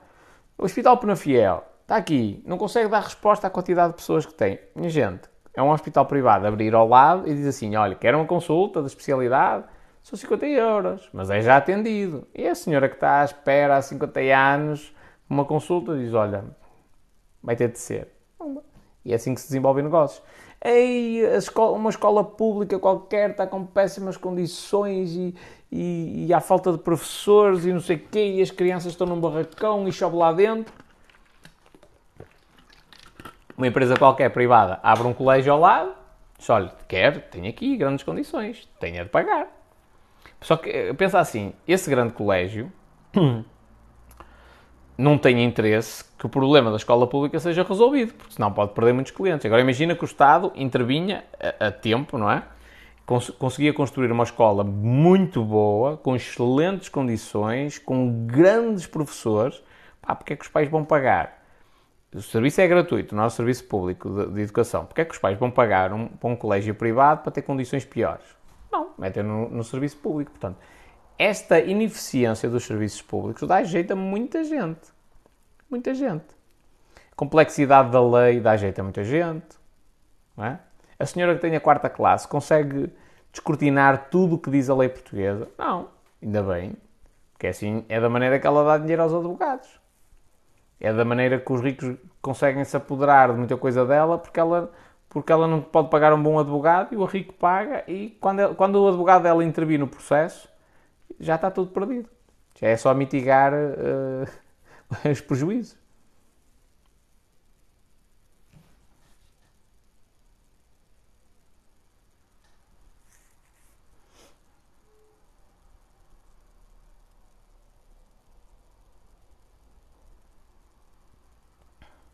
Espanhol, e os médicos que trabalham e que ganham dez mil, entre dez mil e vinte mil euros por mês nos privados, trabalham de borla, companheiro, pouquíssimos médicos no país, pouquíssimos. Eu arrisco-me a dizer que, se calhar, os dedos das duas mãos devem chegar para a quantidade de médicos que ganham esse valor. Pouquíssimos, pouquíssimos.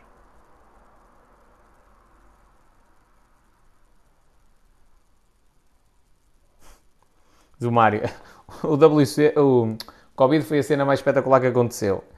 W C desinfetados, tudo mais higienizado, muito mais bonito. Sim, isso é verdade.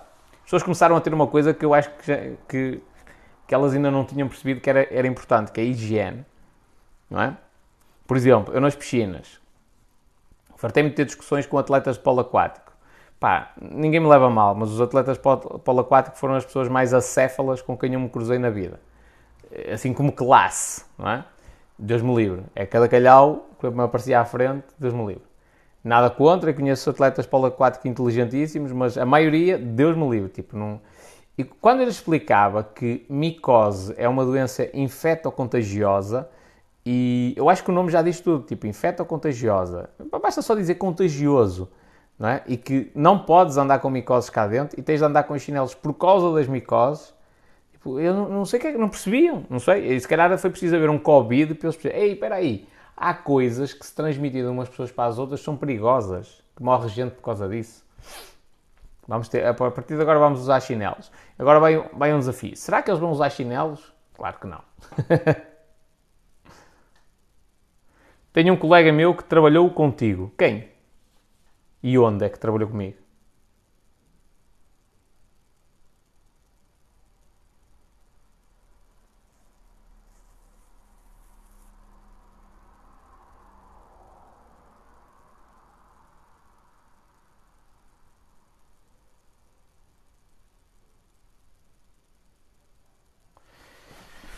Olha lá, a Sofia está aqui... Ó oh, Sofia, tu estás aqui a disparar em tudo!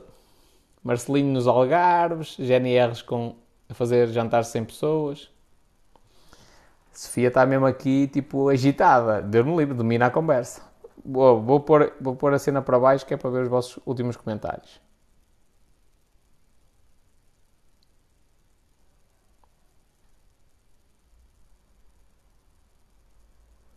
Só lá na empresa tenho meia dúzia deles, espanhol.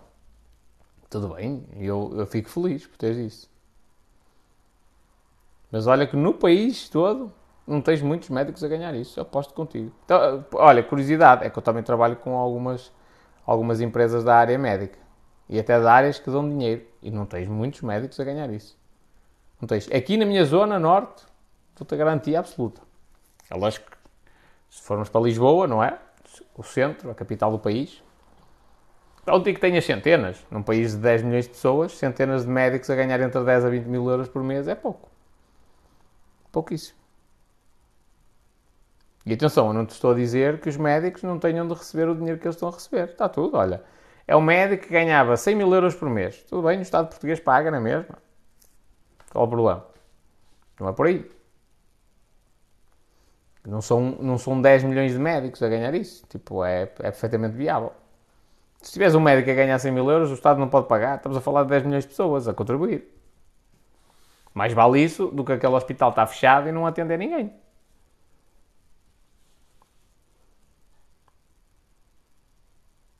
Estes assuntos revoltam-me.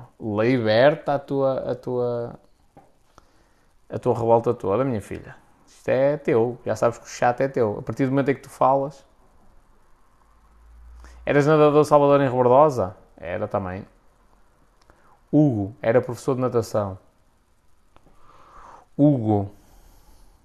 Hugo, Hugo, Hugo. Não é um miudito. Tem para aí vinte e poucos anos. Pequenino. Terminou o curso há pouco tempo.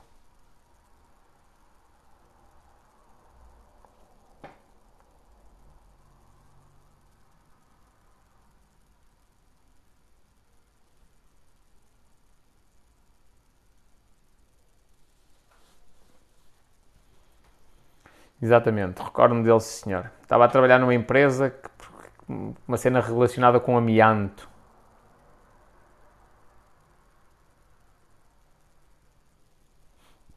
Eu tenho boa memória. Estavas a dizer boa memória, mas eu tenho mesmo boa memória.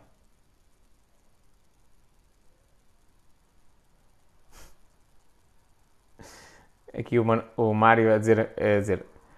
A coisa que mais me chocou, antes do Covid, no hospital, foi uma funcionária da limpeza limpar a sanita de luvas e depois fechar a porta e desligar o interruptor com as luvas. É sempre bom.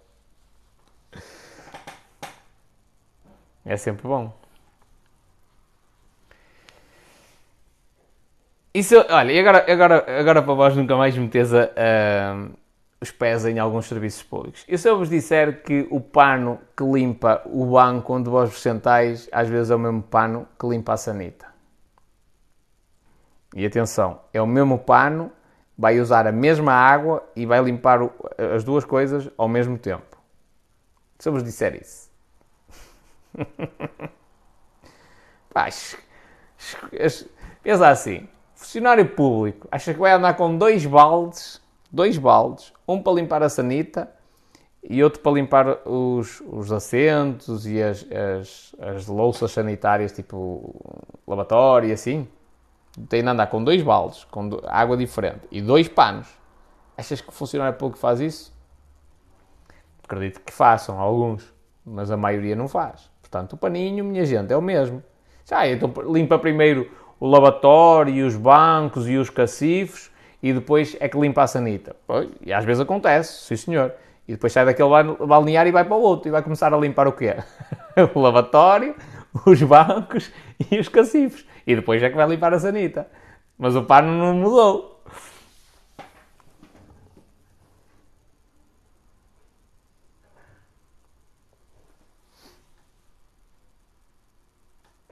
Olha, olha, olha, olha, aqui uma coisa muito importante. Agora vou, vou me chivar toda, outra vez, pronto. Se, se esta live for parar à, à função pública, é mais um processo por difamação. Diz aqui o Mário. No início do Covid, estraguei duas calças por desinfetarem bancos com lixívia. Eu vou-te explicar porque é que isso acontece. São funcionários da limpeza que não querem trabalhar. ok? Ai, limpamos com lexíbia que é para ficar bem limpo. Não. Primeiro porque elas não podem aplicar o hipoclorito de sódio puro. Nesse, a nível profissional, tu não compras a lexíbia, não é?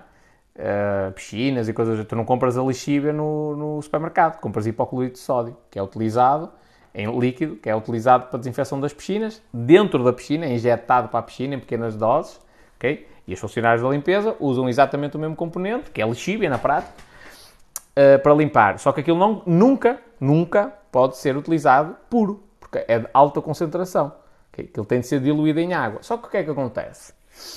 As piscinas, por exemplo, têm dois, duas coisas que utilizam regularmente, que é pH, para aumentar o pH, e, e, e cloro, hipoclorito de sódio, pronto.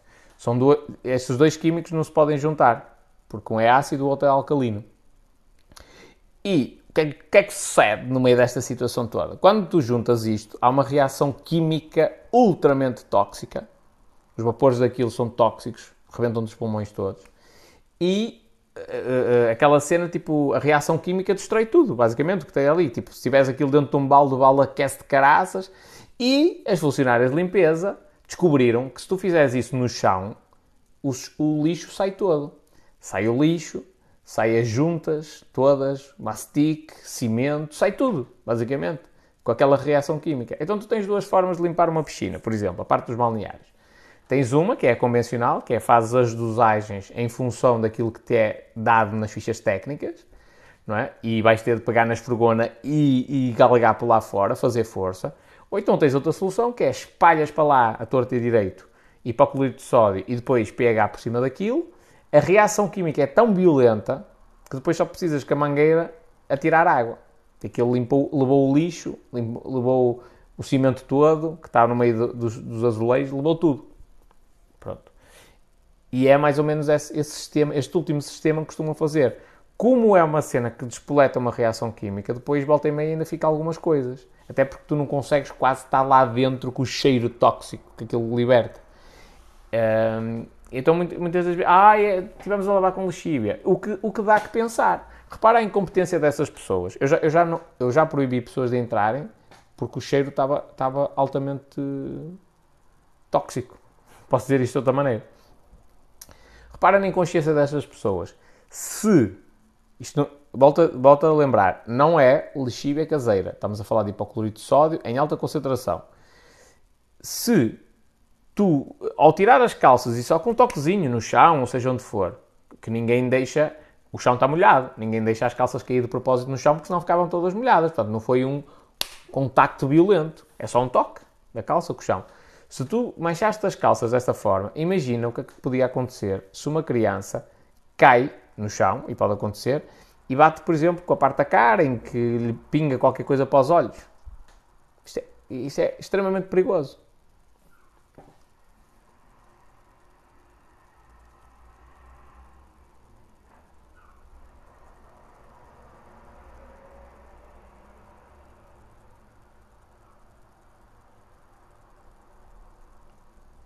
Eu não sei o que é que se passa no TikTok, mas eu acho que isto cresceu.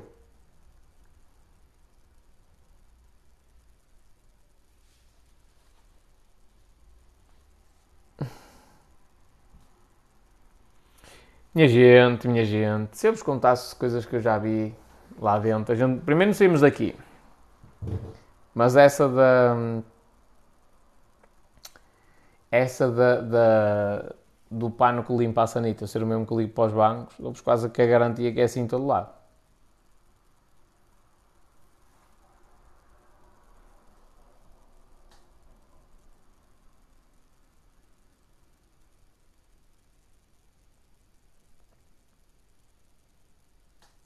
Lagartos? Não percebi essa dos lagartos. Diz-me coisas feias.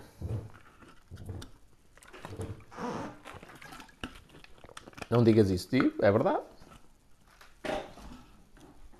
É o que é. Já vi isso à minha frente várias vezes.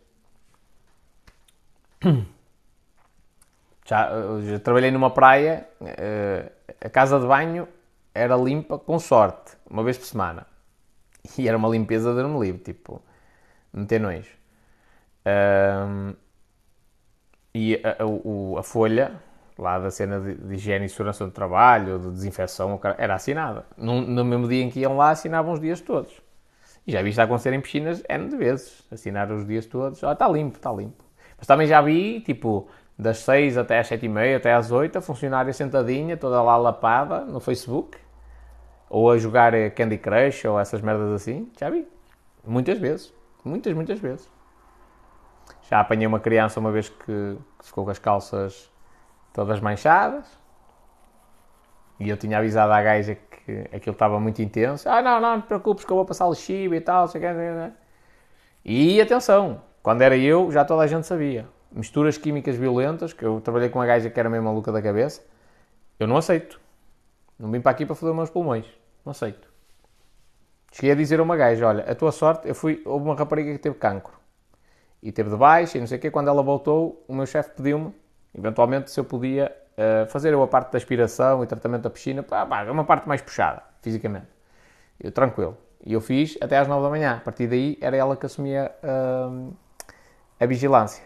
Uh, e eu disse, olha, eu, se fosse eu, a partir das nove da manhã, a piscina estava fechada. Não deixava entrar ninguém, pelo cheiro, que é tóxico. Como é que, e agora, vais perguntar-me assim, mas, Penela, como é que consegues comprovar o cheiro? Não consigo. Como é que eu vou comprovar?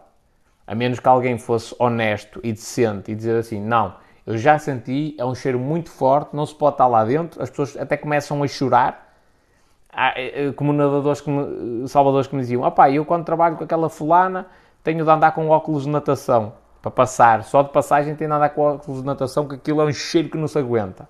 Não é? Como é que eu consigo comprovar isso do cheiro? É normal que eu tenha sido despedido, não é? Mas eu disse isso, e, e tenho vários e-mails a denunciar aquilo, e não tenho nenhuma resposta, curiosamente. Tenho resposta a pedidos de trocas, pedidos de férias, baixas, que eventualmente tive de meter, não por falta de doença, mas para acompanhamento a familiares, a pedir material e tudo mais. Esses e-mails eu tenho resposta a tudo. Quando eu dizia assim, olha, o nadador Salvador, no dia tal, durante quatro ou cinco horas, nem pôs os pés na nave, não tinha resposta. Quando mandava um e-mail a dizer assim, olha, fulana tal... Uh, fez um, uma mistura hoje e eu estive a ver, estive ao lado dela e vi que ela misturou cloro, hip, hipoclorito de sódio e pH do, do bidão tal e do bidão tal e era um cheiro que não se aguentava. Não tenho resposta. Como é que eu consigo comprovar isto? Não é?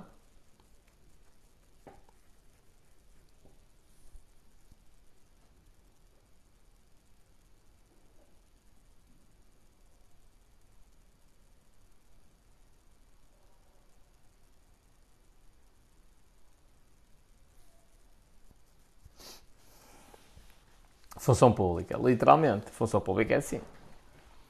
Tudo o que é importante é falado pessoalmente ou por telefone, mas assim, não, nem por telefone. É pessoalmente. Tudo que é que para entalar alguém é pessoalmente, sempre. Ou que pode entalar alguém. Uma vez, uma vez houve um áudio engraçado. Houve um gajo que se sentiu tão indignado, nem fui eu, ok? Houve um gajo que se sentiu tão indignado com o que me estavam a fazer que pôs um áudio a gravar. E depois mandou-me. Uh, enquanto que estavam a falar comigo. Dão-me umas coisas, estavam-me a exigir umas cenas. Uh, e eu não tive mais nada. Pedi o livro de reclamações. E depois veio o livro de reclamações. Foram a... Primeiro não tiveram dúvida nenhuma. É assim, é assim, é assim, é assim. Eu disse, não senhor, eu não pago isso. Como? Não, nem pensava. Eu não pago isso. Porque tem de ser e os argumentos que utilizaram foram terríveis. E depois eu peguei, apresentei uma reclamação no livro de reclamações e perante a reclamação tiveram de analisar aquilo mesmo, não é? Não ia-me dizer uma coisa que, não, que a lei diz o contrário, porque senão já sabiam que ia espetar a faca logo. Então depois aquilo veio favorável a mim. Ah, afinal tivemos a analisar e tal, não sei o que, não sei o que. Eu disse, ah, está bem. Mas gravaram o áudio. Foi alguém que se sentiu indignado, estava lá, ouviu, sentiu-se indignado e depois mandou-me o áudio. Disse ao espanhol, pá, estavam a fazer, era, uma, era um absurdo. E eu fui humilhado. Diga-se passagem, ok? Fui humilhado no meio da piscina. Hum, tudo bem. E houve alguém que, que gravou aquela cena. Serve de prova? Não. Isso é que era bonito. Era eu pegar, gravar o áudio daqueles corruptos todos, que me disseram as coisas que disseram, e aquilo servia de prova. E isto, isto é culpa nossa, porque nós podemos exigir que se altere a legislação. Seguinte, olha, se eu... Olha, vamos dar um exemplo. É funcionário público, está a defender o Estado, tem um compromisso de honra com o Estado. É fácil. Tudo que seja filmado de funcionários públicos, seja o cantoneiro que se encostou e que não está a trabalhar durante cinco horas, está a dormir, seja a funcionária de, do balcão de cidadão, do coisa de cidadão, que não está a atender as pessoas devidamente, ou que tem um discurso incorreto, uma atitude incorreta, qualquer coisa, mesmo que seja captada ilegalmente, como é para a defesa dos interesses do Estado, é considerado como uma prova válida. Nós podemos forçar a que essa alteração aconteça. Nós, cidadãos. Diz Manel, oi, fiz uma live ontem. Correu brutal. Eu vi. Dei ali uma passada. Uh, eu, eu também acho que sim. Acho que foi muito potente mesmo. Agora tens de repetir. Já agora, quanto mais lives fizeres, melhor é. Mais os teus vídeos ap- aparecem às outras pessoas. Aumenta o alcance dos teus vídeos. E melhor é porque uh, onde tu ganhas realmente a afinidade com as pessoas, ou uma afinidade maior, é na live. Porque num vídeo de um minuto, agora são três, às vezes não dá para explicar tudo. E não estás a falar com as pessoas, tipo ao vivo. Estás a responder uma pergunta e fica-se por ali. Mas entretanto a pessoa diz, espera aí, entendeste mal. Não é? E na live isso acontece.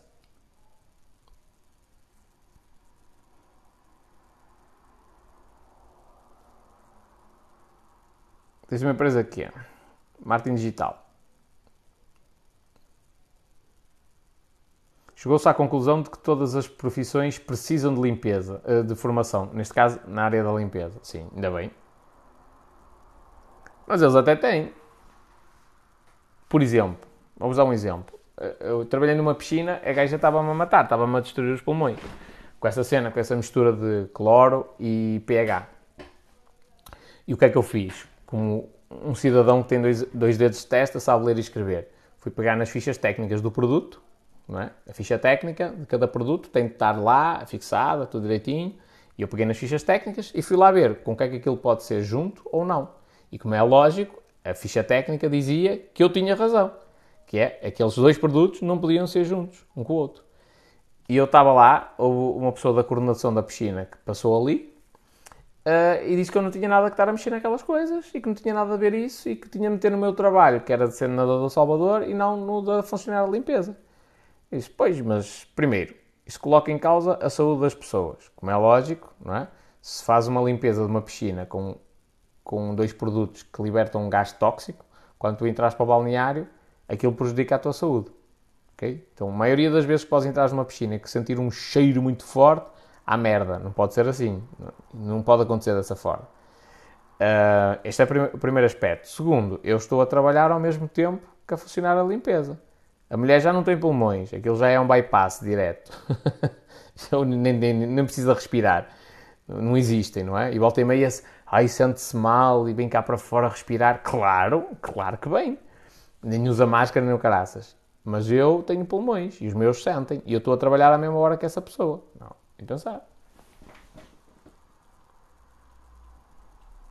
Acabei de fazer agora outra live. É assim mesmo, muito bem. Ganda Fábio, como é que é? Sim, eu próprio já o fiz. Fizeste o quê, filha? O que é que tu fizeste, Margarida? Já agora, para as mulheres que estiverem aqui, não se pode juntar lexívia com sonazol. É exatamente a mesma coisa. É lógico que as quantidades são diferentes. Mas qual é que é o problema? É, que é, um, é, um, é um... Uma é alcalina, e é uma solução alcalina, a outra é ácida. E aquilo vai reagir violentamente. Os vapores que saem dali rebentam-nos os pulmões. Ah, mas limpa melhor. Limpa porque há uma reação química tóxica. Ok? Isso é a mesma coisa. Olha, vamos pegar em, em uh, urano empobrecido e vamos esfregar nas paredes da nossa casa. É tóxico. Denúncia por gravação sem consentimento. Ok? Sim. Podem gravar sem consentimento e as, as pobre, um, os vídeos podem ir parar, ou áudios podem ir parar ao Ministério Público anonimamente. Vamos ver se o TikTok hoje à meia-noite dá, dá o tilt. Eu uso lexívia quando, há, quando uso, abro sempre as janelas, sim. Mas só lexívia, lexívia ou água. Lexívia com água. Nas piscinas, cá, quando tinha aulas, só cheirava a lexívia pura. Que é cloro. Já agora, o cloro é inodoro. E não tem cheiro.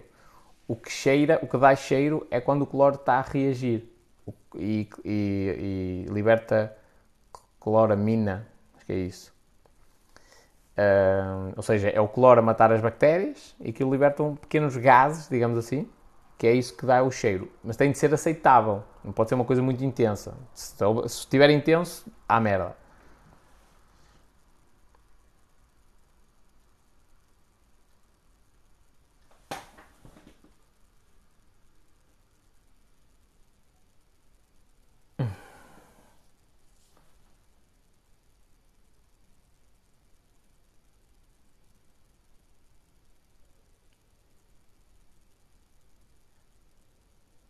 Sabes pelo menos o resultado do jogo de ontem? Ficou três a zero, não foi?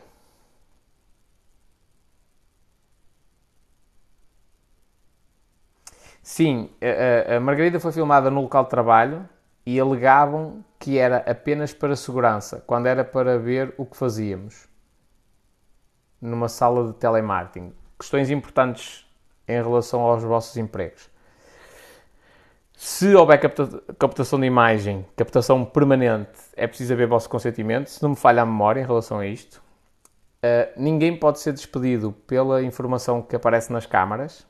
Okay? Ah, eu estava encostado, não estava a trabalhar e o meu patrão despediu-me e tenho a prova que está nas câmaras. Não serve, não é válido.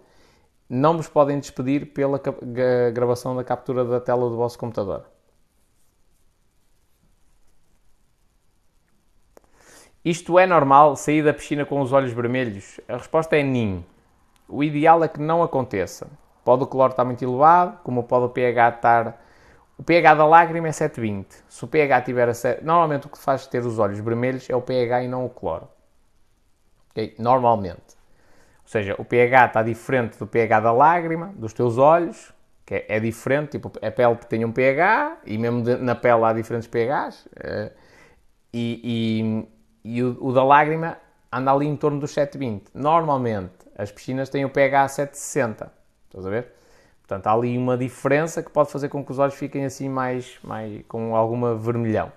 Um, e, mas o, o pH pode estar mais alto, por exemplo. E isto também pode, pode uh, afetar. E depois o cloro. Que se quanto, quanto mais alto for, mais pode deixar também com os olhos vermelhos. Uh, mas não é muito normal estar sempre muito vermelho. Quando é... Às vezes acontece, já aconteceu comigo, o pessoal queixasse, queixasse, e, opa, tinha de fazer tratamento à água e aquilo tinha de estar ali, um brinco, não é? Uh, faz parte, faz parte às vezes do processo, mas não é sempre, sempre, sempre, sempre, sempre assim desagradável. Aliás, também se não acontecer nenhuma vez pode ser mau sinal, que é sinal que ninguém me deita cloro.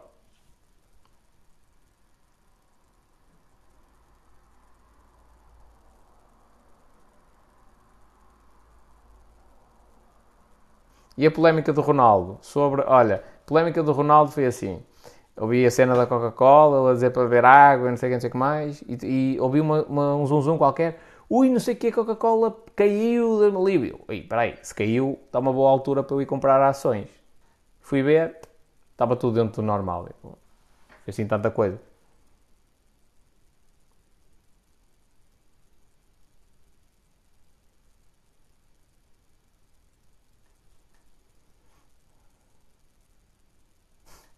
Meu patrão podia-me tirar o G P S da carrinha para eu andar ainda mais à vontade. Olha que curioso. Câmara Municipal de Paredes entrou a nova... O novo executivo, não sei o quê, justiça e verdade, uma coisa assim. Deus me livre. E nós descobrimos aqui, os podres todos, descobriram que havia uma funcionária que tinha um cargo executivo. Entre aspas, executivo entre aspas. Tinha um cargo alto, que era chefe de divisão de uma cena qualquer, ou de gabinete, mas era assim. Que andava com o carro da Câmara, tinha G P S e descobriram pelo registro de G P S que o carro nem sequer saía da frente da casa dela. Muito bom. Durante dias, não era ao fim de semana, era durante dias e dias a fio. Muito bom. O que é que fizeram? Promoveram-na, que é o melhor. A senhora parece que se dá bem com os velhinhos todos e que os leva nas excursões, promoveram-na.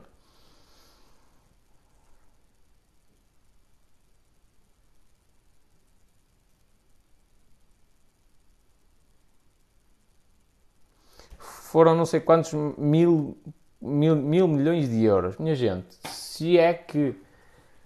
Já vou confirmar. Se se é que a, que a, a minha aplicação estava...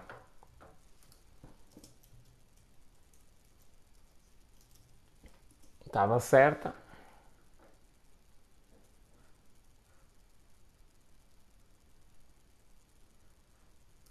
Tipo, isto são as oscilações normais.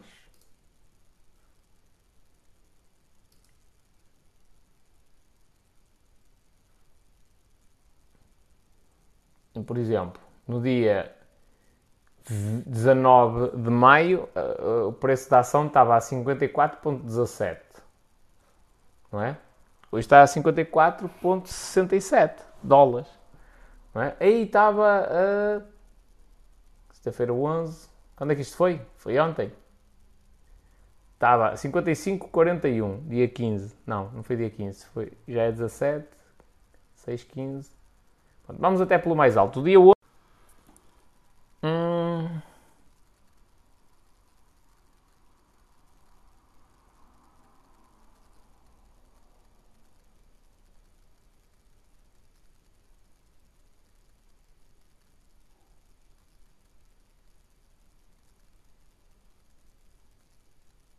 Tá, tá tudo bem?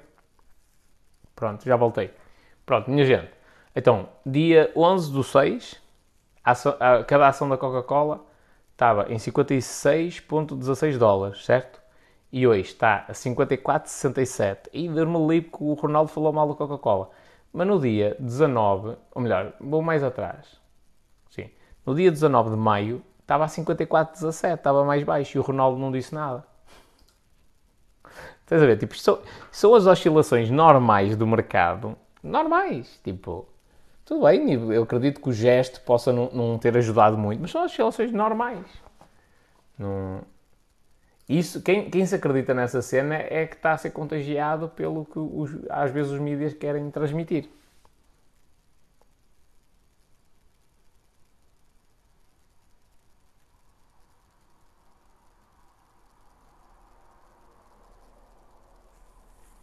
Então terá sido, terão sido os jornalistas que exageraram para dar a notícia? Pá, a comunicação social às vezes aproveita-se muito de qualquer coisa para fazer um escândalo. É o que é. Nem estou a ver, pá, sinceramente, não estou a ver uma corrida... Primeiro porque estes valores são perfeitamente normais, esta é a primeira coisa. E depois não estou a ver pessoas que compraram a Coca-Cola mediante aquela atitude e vinha correr a vender as ações. Não estou a ver isso. Eventualmente aconteceu de algumas pessoas.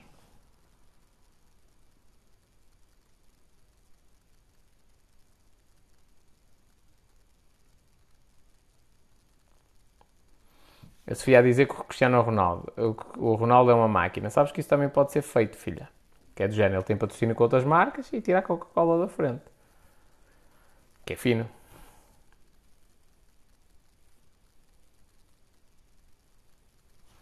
Também acredito que seja conveniente para a comunicação social uh, a nível de audiências. Claro, tem de fazer polémica. Tristeza, desgraça. Estava, estava num serviço público, estava a ver a televisão. Uh, para mal dos meus pecados. E o que, é, o, que é que, o que é que se via? Só tristeza, só... Ai, desgraçadinho, ai, não sei das quantas, o meu filhinho ficou com uma paralisia cerebral, ai, que desgraçados que nós somos. É isto. E gostei ainda mais quando a funcionária, tipo, estava cansada, desligou, tipo, N de povo a olhar para a televisão e ela tirou o som. Grande respeito, teve por mim. Já para não falar, já para não falar que marquei uma cena pela net, cheguei lá, validei a cena, estava marcado e esperei, tipo, duas horas e qualquer coisa e eu a ver toda a gente ir à minha frente. Eu, olha, desculpe, está tudo bem. Ah, isto não marcou na net, quer dizer, está aqui, mas não marcou na outra agenda e tal. Ah. E a senhora disse, olha, quando for assim, marque, mas manda-nos um e-mail a confirmar. E eu, olha, então posso-lhe mandar logo um e-mail para marcar, que é para não ter dois trabalhos.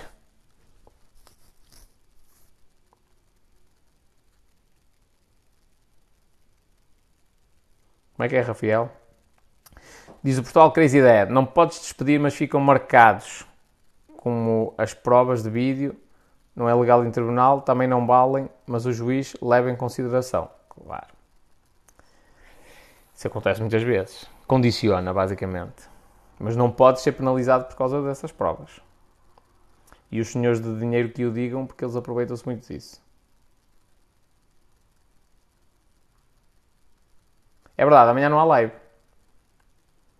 Amanhã vou a um jantar.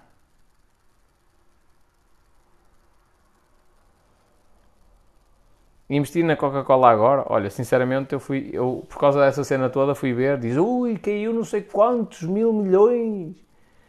Eu fui logo, ei lá, está aqui uma oportunidade para comprar, mas não achei que estava barato o suficiente. Siga, não comprei. O Pogba fez igual com a cerveja, ao, ao Ronaldo.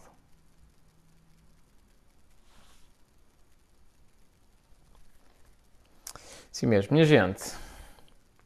Compra-se o mole. Aguinha, minha gente, aguinha. Comprar é... Não estamos a falar de ações agora, estamos a falar de líquido. Comprar é uh, ações. Estás a gozar, certo? Estou a gozar o quê? Que amanhã vou a um jantar? Onde compras ações? Eu estou a utilizar a Revolut.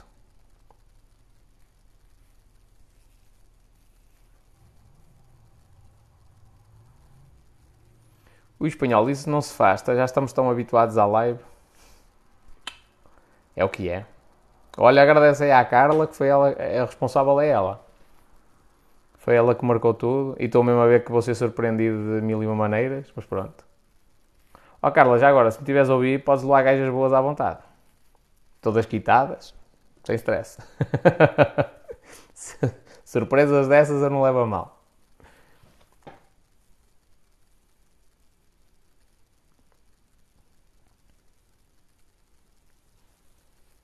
Olha o César, como é que é?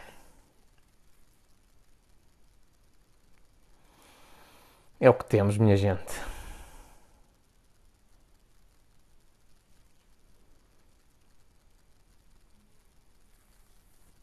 O Carlito dizia, estás a gozar? Vais faltar à live? Tenho de ver o que é que tenho para fazer. Vais rever outras lives, companheiro.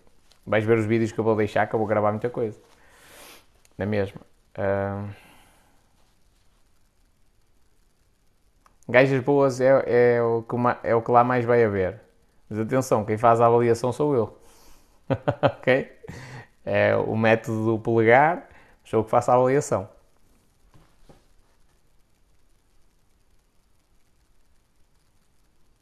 Fases de lado da piscina. Não, pessoal, vou-vos preparar já para amanhã não haver live. Não quer dizer que eu não possa entrar ao vivo uns minutinhos...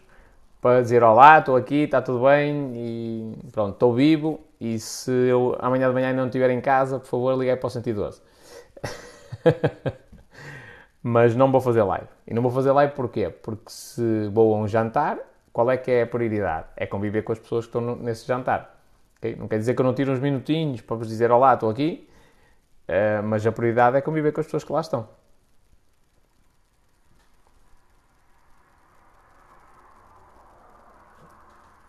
Queres que te dê boleia espanhol? Ainda por cima vamos ao Yetman, não é? Eu tenho uma dúvida, tipo, toda a gente diz Yetman, mas o correto é Hitman. Não é hit, hit, não é Hitman. Interessa, é uma coisa assim, não é? Como é que se diz?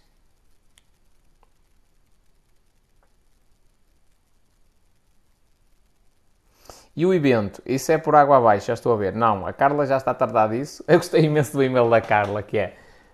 A tua assessora... Foi top. Senti-me mesmo importante. A Carla já, já está a ver isso. De espaços e coisas do género. Já andou a magicar aí umas cenas. Boleia já tens, é verdade.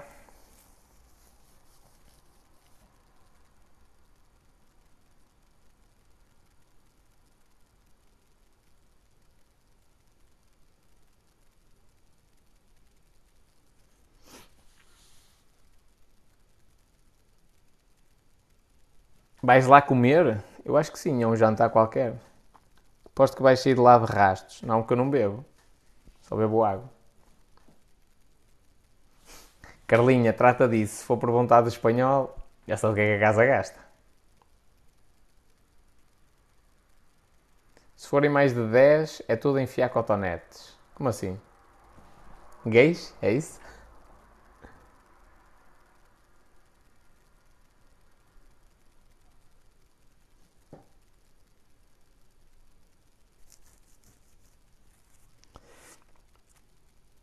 verdade. Ó, Carla, eu tenho de fazer alguma coisa com o convite que tu me enviaste? Tipo, não tenho de imprimir aquilo. Isso é coisa de pobre. Vou ter de andar a ligar à impressora para imprimir.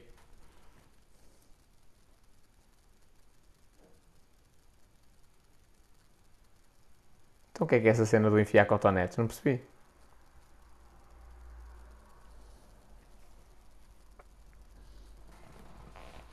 Hum.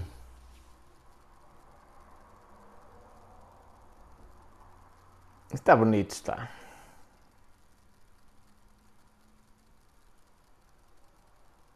Ah, do Covid.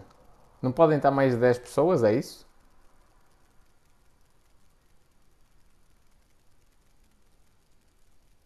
Como é que... Não percebi. Como é que a cena do Covid está a funcionar? Já não é tipo à Lagardé?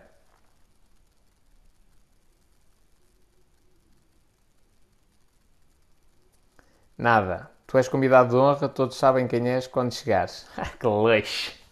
Senhor. Quem tem uma Carla na vida tem tudo.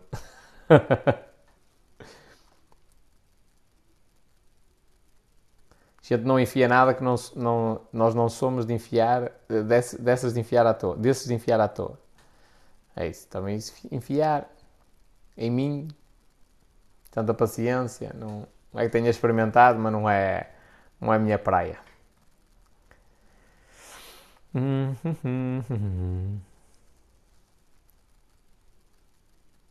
Ainda bem que foi a Carla organizar isso.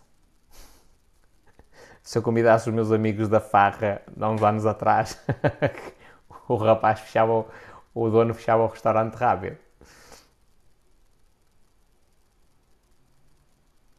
Em mim não é fácil. Entendedores entenderão.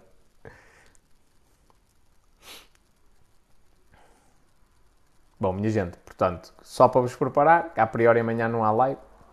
Talvez me meta no anjo, nos vídeos, ou apareça aqui numa live muito curtinha, mas é só para dizer olá e tchau. Faz algum sentido. O pessoal convida-me para jantar e eu passo a live toda, passo o tempo todo em live. Não faz sentido. Vou lá para conhecer as pessoas presencialmente. E a beleza do mundo é mesmo essa, é nós conhecermos as pessoas cara a cara.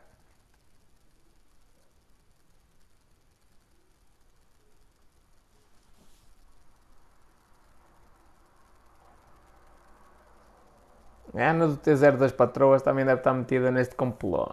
Quase que aposto. Quase que aposto. Mas pronto. E olha que curioso. Estamos a falar disso e entrou aqui a Mariana no, no, no Instagram. Que se calhar também está metida no meio de, dessa história. Ainda vinha tempo do final. Hoje foi muito política hoje. Eu acho que isto... Eu odeio surpresas, vou-vos já avisar. A menos que sejam gajas boas e seminuas. Mas pronto. Rezai para estar bem. Já imaginaste se acontecia alguma coisa comigo amanhã e eu não podia ir? Deus não é pastor, mas junta as ovelhas. Já ouvi dizer, já ouvi dizer. Pronto, é isso. Duas horas de live. Estou cansadinho. É um jantar de trabalho. Muito bem. Sim, vai, vai lá pessoal. Com quem eu... eu não queria falar muito de trabalho. Sinceramente. Mas sim, posso... Sabes, uma, uma, a conclusão a que eu cheguei, até foi quando estive na Figueira da Foz, que é... Eu, eu tenho de perder a ilusão de que vou conseguir falar com todas as pessoas que eu quero. Porquê? Porque eu tentei falar com a Isa várias vezes e não consegui. Vem sempre alguém, olha o espanhol, olha isto, olha o espanhol, olha aquilo. É certo que naquele evento na Figueira da Foz eu também... Muitas das coisas tinham de passar por mim, não é? Uh, ou a, ou era, a minha opinião era importante, não é? Mas eu tentei várias vezes e não consegui. Até que viemos embora e agora? Não é? Tanto é que eu no dia a seguir tentei que o tema da live fosse mais ou menos de encontro àquilo que eu queria falar naquela altura e à reflexão que eu podia fazer. E ontem não podias perder duas horas para ver o jogo. Ó oh, oh, oh, Vítor, há uma coisa muito importante. Na vida há dois tipos de pessoas. Há as que são protagonistas e as que são os espectadores. Ou os atores e os espectadores. E eu não quero ser espectador da vida dos outros. Nem da minha sequer. Eu quero ser um ator. e o, a personagem principal. Eu ver a Seleção Nacional, por muito que eu goste, eu gosto de ver a Seleção Nacional, um, é o ser espectador da vida daqueles jogadores todos, que eu valorizo imenso e que quero que a Seleção ganhe, mas eu estou a ser espectador da vida deles. Eu não quero isso. Se eu fosse um amante de futebol, um apaixonado pelo futebol, o meu conceito de sucesso, de sucesso era eu estar lá ontem, dentro do campo, a jogar, ser o melhor jogador em campo e, e toda a gente achar que eu sou melhor que o Ronaldo. Isso para mim... Uh, to, estás de calções? Estou. Isso para mim é que é eu, o, o verdadeiro amor ao, ao futebol. Não é estar a ver os outros a jogar. Eu sou um amante de natação, sou um apaixonado pela natação e raríssimas vezes vejo uma, uma prova de natação de início ao fim. Raríssimas vezes. Vejo às vezes uma vez ou outra um replay de uma final, às vezes quero analisar a técnica de um nadador e vejo alguns vídeos sobre ele, mas raríssimas vezes vejo isso. Porquê? Eu sou um apaixonado pela natação, pela execução, por nadar e pelo treino, por treinar atletas, ok? Não sou um apaixonado para estar a ver. Estás de calções sexy, é, são uns calções, é, aqui está tudo a preto e branco, são os calções cinzentos que eu tenho há bastante tempo. Olha para este pelo. Isto é perna fininha. Dá uma voltinha, não, que eu não sou uma, uma influencer. Isto não é assim.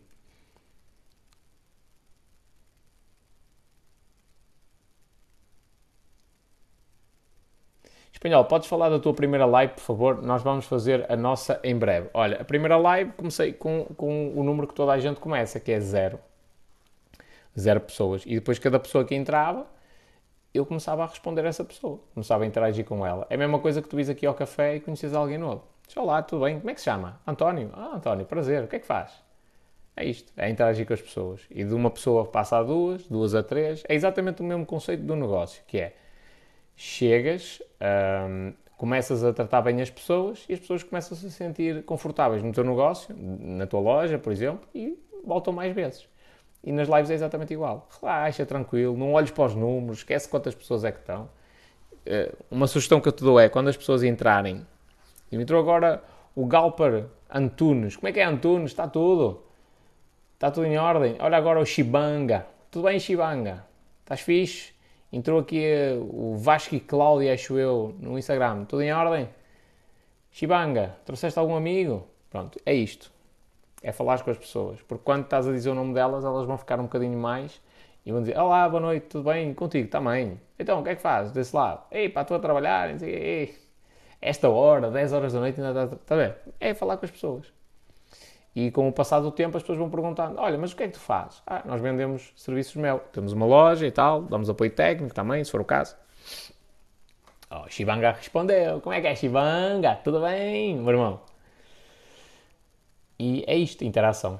Esquece os números, estão uma pessoa, cem, não interessa, faz parte.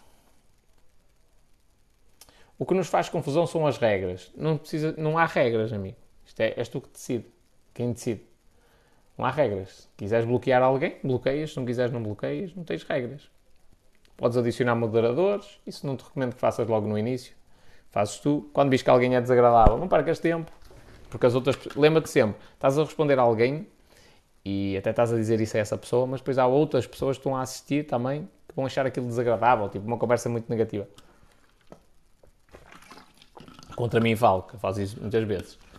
Mas evita responder assim negativamente, ou oh, oh, não sei das quantas, pronto, man, tá, uh, um... ah, já estou a perceber a tua pergunta. Pá, não, esta, esta não é conversa para termos aqui, se quiseres ficar aqui na live, pá, tranquilo, e a gente mantém-se da mesma forma, e ficas aqui, se não, pá, vou-te convidar a sair, e eu até, fazes banos o gajo diretamente. Uh, levar ban do TikTok, man, só não podes andar a fazer sorteios, não metas música de fundo, porque tem direitos de autor, ou seja, não, tens, não podes infringir nenhuma regra, digamos assim, nenhuma lei. Atenção à exposição de crianças, acho que não é o caso. Uh, também não pode ser feito, pronto, pá, isso é forma muito generalizada. Mas se quiseres mesmo saber, vais às diretrizes da comunidade do TikTok e lês aquela cena. Mas não tem nada especial. Pá, tens de ter cuidado com cenas que tenham direitos de autor, não podes andar com um discurso de ódio e violência, essas coisas, estás a ver? Não podes andar a expor armas, uh, atenção ao tabaco também, e inclusivamente as cenas do vaping agora vão começar a dar bloqueio dos vídeos e das lives também. Se o vaping estiver em, em, em foco, vai ser bloqueado.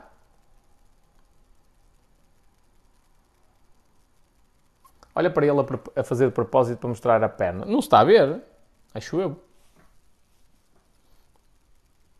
Ou estás? Não, não estás a ver.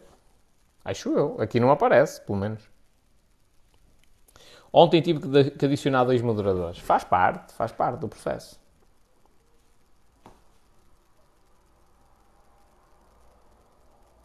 Minha gente, a minha perna é uma coisa mesmo fininha. Estou a falar de toda, abre isto. Mesmo caga-tacos. Que não se justifica, porque até sou um gajo que treina pesado. Tipo, ela não cresce. A perna não cresce. Um, e é curioso. E não é amanhã que eu tenho fisioterapia. Mas mesmo na fisioterapia, imagina, eu só tenho gordura na barriga. Mais nada. De resto eu sou seco para caraças. E a minha perna é o exemplo disso. Tipo, a minha perna é mesmo magra. Mesmo magra. E eu quero aumentar a massa muscular e vejo-me fodido. Olha o Lúcio, como é que é? Tipo, há aí quatro pessoas que tive de silenciar. Faz parte. Os miúdos andam sem nada para fazer e... E, e espetam-se para aí ao comprido. Bicicleta, meu menino. Eu faço bastante bicicleta. Acredita, não é por... por... Eu não sou daqueles gajos que... Ei, meu Deus, porque eu tenho dificuldade. Eu precisava era de alguma coisa. Não, não. Sou o gajo que, que serra os dentes e faz muita coisa. Mano, fazia natação. Natação trabalha muito a perna. Muito, muito, muito a perna. Nada. Eu acho que já tem mais a ver, mesmo com as lesões e tudo mais, acho que já tem a ver mais com uma questão de fundo. Fundo mesmo. Uma coisa mais relacionada com, eventualmente, a nível hormonal e coisas assim do género. Acho, acho. É a minha suspeita. Olha, quer, queres ver?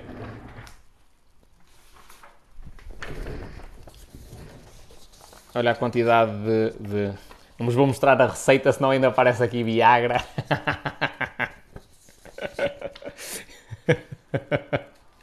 Olha, olha a quantidade de análise que eu tenho para fazer. Estás a ver? Para, para ver o que é? Para ver a questão hormonal. Hormonal não, é nível de sangue, essas cenas todas, está tudo direitinho. Pronto. Uh... E então é tal cena. É isto.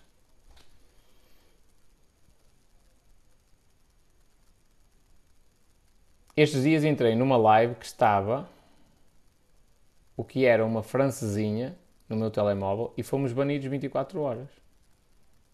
Mostrei numa... Ah, mostraste numa live que era uma francesinha? Provavelmente por causa do som, companheiro.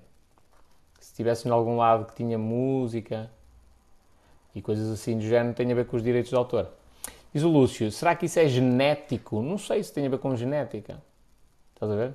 Níveis de testosterona estão dentro do, do normal. Também já fiz, exame a isso. Era a minha a primeira suspeita. Será que o meu nível de testosterona está baixo e eu não consigo subir a massa muscular por causa disso? Não, está tudo dentro do normal. Não há um motivo aparente.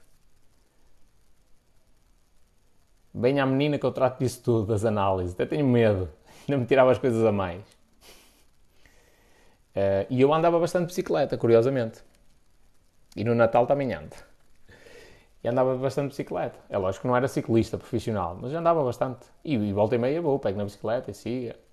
E eu, eu sou aquele tipo de gajo, tipo, eu sou, sou focado, estás a ver? E, e, por exemplo, eu vou para o ginásio, eu não vou puxar ferro. Puxar ferro, tipo, só pegar em peso. Não, eu sou o gajo que tem de perceber a parte técnica. Inclusivamente, depois venho embora, estudo, leio cenas sobre a área. Na natação é exatamente igual. Leio para quê? Para eu conseguir fazer o movimento correto, estás a ver? E isto é em tudo. Vou fazer bíceps, eu não vou para lá só para tentar puxar o máximo possível. Não, vou fazer bíceps, eu faço com menos carga, controlado, estás a ver? Para tentar levar o, o meu bíceps à exaustão e senti-lo mesmo a trabalhar. Uh, e não há motivo aparente. Aliás, ainda tenho aqui um relatório do meu fisioterapeuta e osteopata. Tipo, há dois anos que nós andamos aqui a tentar... Uh, a tentar alguns exercícios de reforço e algumas cenas e as lesões estão sempre a surgir.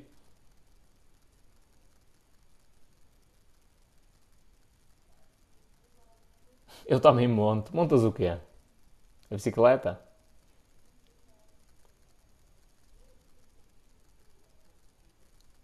Boa, espanhol, mandei-te um e-mail com uma proposta de trabalho. Tinha-te falado por aqui. Que proposta, man?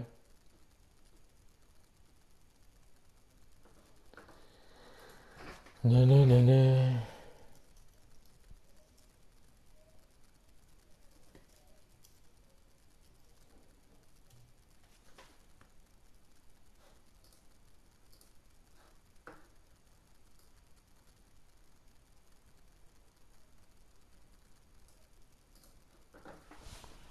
Não sei, man.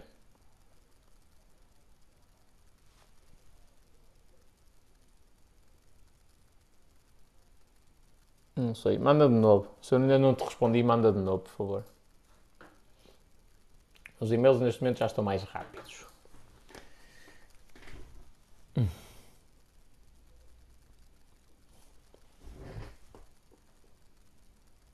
Não sabia isso do tabaco. É. Eu estive a falar com um gajo que faz revisão de vídeos para o TikTok, uma empresa externa que faz revisão de vídeos para o TikTok, e ele disse que a partir de agora as políticas estão a mudar muito e a partir de agora vai haver ainda mais bloqueios. Aliás, o man disse-me logo, esquece essa cena de fazer piadinhas que possam ter segundas uh, interpretações, esquece. Porque há, ele disse mesmo, há muitos católicos no TikTok, uh, na revisão de vídeos do TikTok. Isto é, é relevante, porquê? Porque o vídeo é enviado, é, alguém denuncia. TikTok, o algoritmo faz uma análise do vídeo, se achar que há ali algum indício, bloqueia. É tipo atirar o barro à parede. Se a pessoa aceitar é porque sabe que pisou o risco. Se ela mandar recurso, é porque a priori acha que aquilo não incumpre as políticas. E aquilo é feita uma revisão manual desses vídeos. Quando é alguém extremamente católico, né, uh, vai olhar para aquilo com outros olhos e diz assim, epá, não, isto é, é, é, é um porcalhão. Pronto. E às vezes, imagina, eu pus uma a rapariga, a rapariga pôs um vídeo em que ela está de, de biquíni, muito pequenino, e tem tipo uma, uma colina com um plástico por cima, com água e sabão, e ela atira-se para lá abaixo, siga. E eu fiz um dueto com esse vídeo e em baixo escrevi assim, sabe tão bem descer por, por ali abaixo. Não, sabe, sabe tão bem escorregar por ali abaixo, e o vídeo foi bloqueado, eu contestei. Uh, e, não, e foi removido. Tipo, e o vídeo original é que, é, eventualmente, a haver nudez ou qualquer coisa explícita, é o vídeo original, não é o meu comentário, estás a ver? E ele disse-me, esquece essa cena, porque vai estar sempre a ser bloqueado.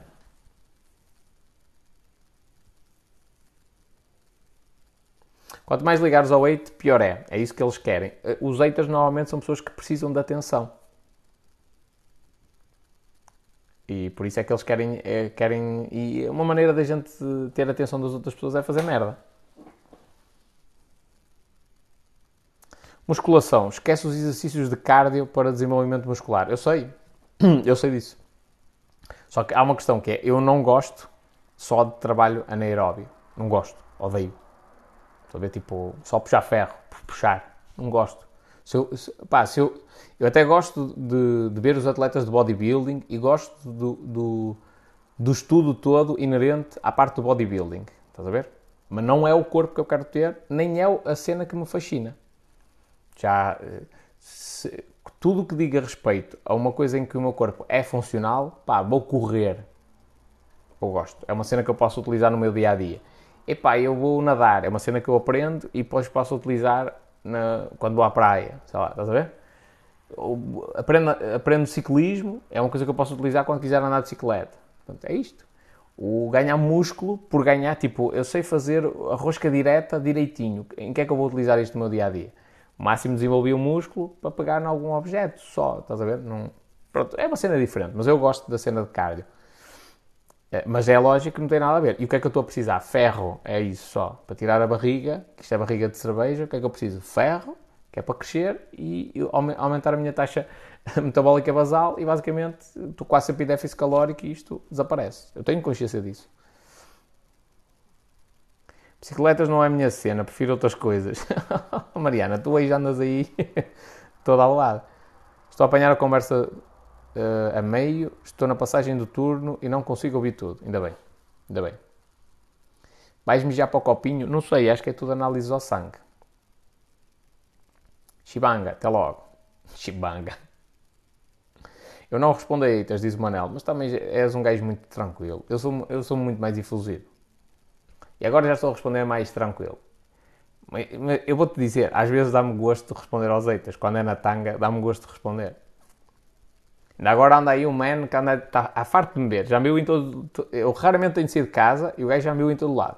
Viu-me na Serra da Boneca, viu-me na Serra não sei das quantas, viu-me na Zona Industrial. Eu disse, oh man, e tu já me viste tantas vezes e ainda não vieste ter comigo. Estás à espera de quê? Vem ter comigo. Só que é um gajo... O nome dele no, no TikTok é Mad Max. Olha lá o que é. E não tem fotografia. É preciso ter tomates, viver para vir ter comigo. Lembro-me no livro que eu até parece que assusto a alguma, a alguma pessoa. Mas não deviam ser as, esse tipo de pessoas a fazer essa revisão, não tem lógica. Tem de ser um humano, basicamente é isso. Se for, se for um gajo porreiro, potente, é lá, isto não tem nada de mal. Os gajos que denunciaram esta merda é que são os cocós. Se for um gajo mais conservador, vai, vai bloquear. Já dizia o velho ditado, falem bem ou falem mal, mas falem de mim. Sim, isso conta muito. Por isso é que as figuras públicas, aquelas que têm, dependem de contratos de publicidade e coisas do género, que não têm propriamente negócios, elas quando começam a ficar no anonimato, o que é que elas têm a fazer? Um escândalo qualquer. Espanhol, eu gosto de ti assim. Muito obrigado. Muito obrigado. Mas, mas qual é que é a questão principal? É nós nos sentirmos bem connosco mesmos. Não é? Não é que eu possa dizer que eu odeio o meu corpo, mas quero melhorá-lo. Em vários aspectos, e não só a nível tipo estético, é a questão de funcionalidade do, do, do corpo. Por exemplo, eu quero, eu quero ir aprender um desporto qualquer de combate, provavelmente kickboxing ou muay thai. Quero, é uma coisa que eu sempre quis fazer, tive algum medo durante algum tempo, aí o piano e as mãos, opá, e agora como eu já tenho o meu objetivo do piano mais ou menos definido, e não é eu ser um grande pianista e ir para uma casa de concertos, não interessa, olha, se a mão não tiver tanta sensibilidade, paciência. Uh, mas quero aprender, estás a ver? Tipo, há coisas que eu quero fazer, quero descobrir outros desportos, um dia mais tarde quero eventualmente experimentar ténis, por exemplo, uh, que eu pratico um parecido, mas há uma letra que é diferente e, e, pá, e olha, e também tenho aquele movimento de pulso, tal, e que é o paddle, acho eu, estou a brincar, estou a brincar. Um... Pronto, então eu quero, eu quero experimentar isso, tem a ver com uma questão de, de realização pessoal. Olha o Francisco.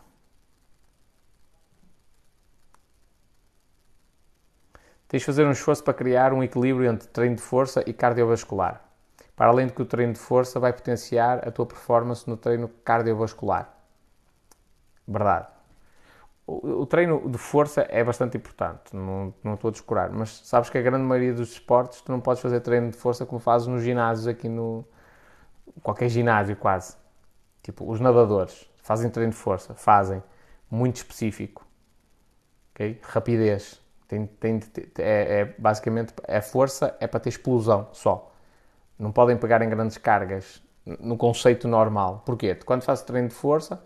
Tu rasgas o músculo para depois ele reconstruir e crescer um bocadinho. E depois voltas a rasgar para construir e crescer outro bocadinho. O nadador, primeiro, músculo é peso. E peso afunda. Tipo, parece um prego. Tu metes um gajo todo bombado na água, ele vai ao fundo logo. Vê-se a rasca para nadar. Estás a ver? Por muito músculo que tenha, por muito funcional que seja o corpo, mas para aquele desporto em específico, ele tem que ter menos músculo e muito mais resistência. Estás a ver? Então, os, os nadadores têm treino de musculação é para explosão só, só. Fazem séries de supino, tipo, sempre de gás, tá, tá, tá, tá, tá, tá, tá, tá, que é para ter explosão. Portanto, nunca chegam a grandes cargas.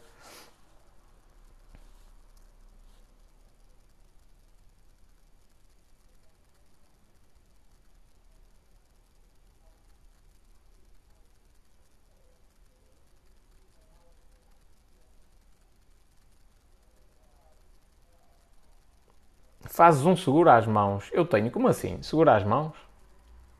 Sabes que eu sou... O facto de eu tocar piano hoje é uma prova de resiliência gigantesca. Ninguém tem noção disto. O primeiro podcast que eu gravei foi Ela Destruiu o Meu Sonho. Eu recomendo-vos ouvir. E ela é a minha professora de piano.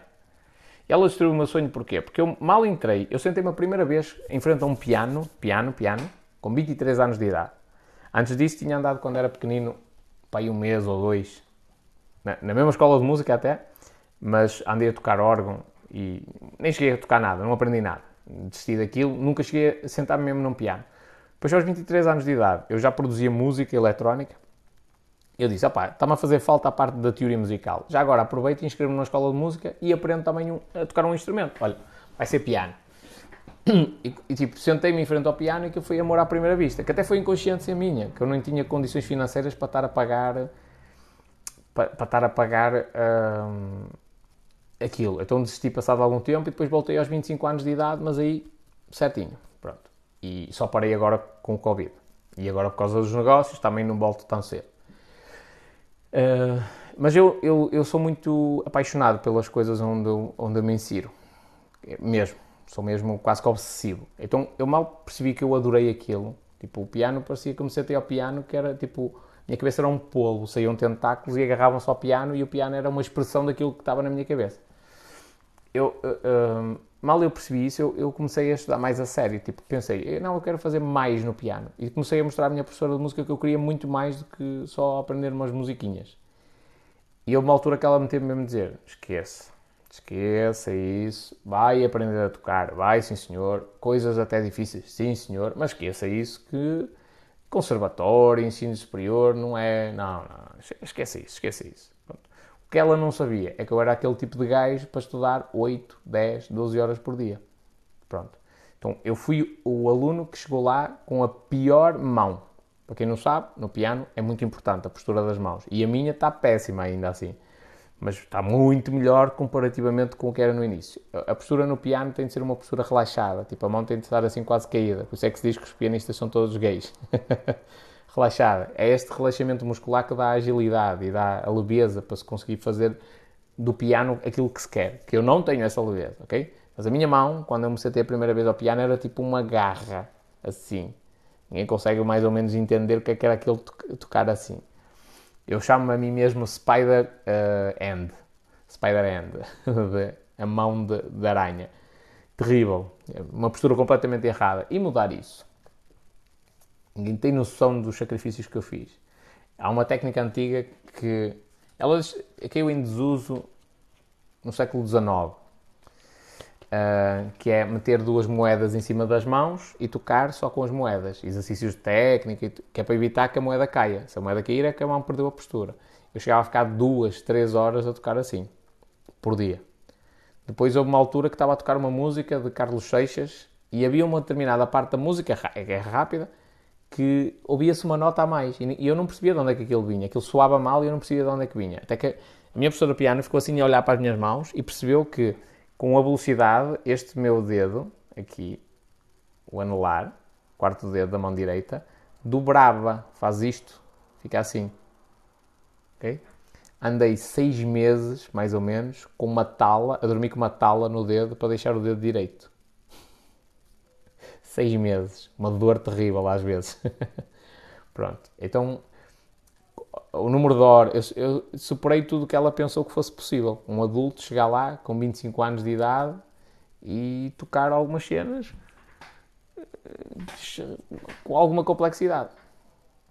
Só que agora eu já defini que eu não quero ensino superior, não quero lecionar, não quero tocar em concerto, não quero nada. Na altura eu não sabia, só me estava a dedicar. Agora quero tocar para mim, quero aprender na mesma, mas tocar para mim. E como a minha mão já é uma mão que tem um defeito, digamos assim, não é? Já não é aquela mão...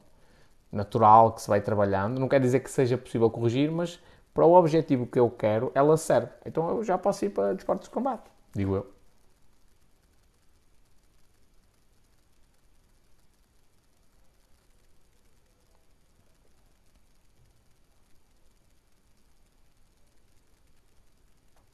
Por exemplo, tens o CrossFit. Eu gosto do CrossFit no conceito, mas não vou praticar. O meu, o meu fisioterapeuta está farto de dizer isso e eu estou-lhe sempre a dizer a mesma coisa. Não vou praticar. Tô, tô, tô, eu, eu com exercícios guiados, para quem não sabe é tipo que tem a máquina, a máquina define a cena do exercício e tudo, que é para não... Tu evitares mais erros técnicos. Eu com exercícios guiados já me estou a arrebentar todo. Imagina se eu for para o CrossFit, uma cena livre. E logo eu que sou ultra competitivo. Estás a ver? Tu pegaste em vinte quilos e eu vou logo atrás de ti com aquela sede para pegar também. Pior. É para me lesionar. Não estou a dizer que o CrossFit causa lesão, ok? Muita atenção. Estou a dizer que o CrossFit aí só dá lesões. A realidade é, os números dizem que Este povo que agora lembrou-se de um momento para o outro de correr a torto e a direito, e o pessoal que se lembrou agora do crossfit, são os melhores clientes de, das clínicas de fisioterapia e dos osteopatas. Espetacular. E isso é o que os números dizem. Mas eu não estou a dizer isso. Estou a dizer é que, no meu caso em específico, eu primeiro preciso de um trabalho muito detalhado. E só depois, eventualmente, pensar em alguma coisa desse género. Sim, podes fazer um seguro só às mãos. Vamos lá ver. Minha gente, é quase uma da manhã. E amanhã vou ter um dia bem agitado mesmo. Bem, bem, bem, bem, bem, bem, bem, bem agitado.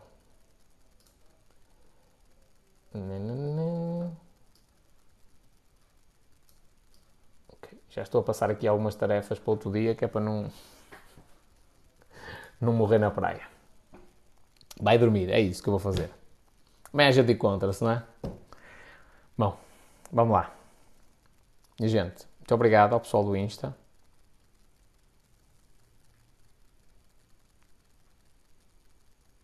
Respondido ao vídeo do cartão de crédito. Respondeste tu? Pois, isso só vejo amanhã, companheiros. Isto agora não... Que agora... Dica de desenvolvimento pessoal é, eu não vejo os comentários, não ando a ser para ver os comentários. Eu tenho um, um período do dia em que eu paro, vejo os comentários e respondo. Fora isso, o que é, o que é que se está a passar?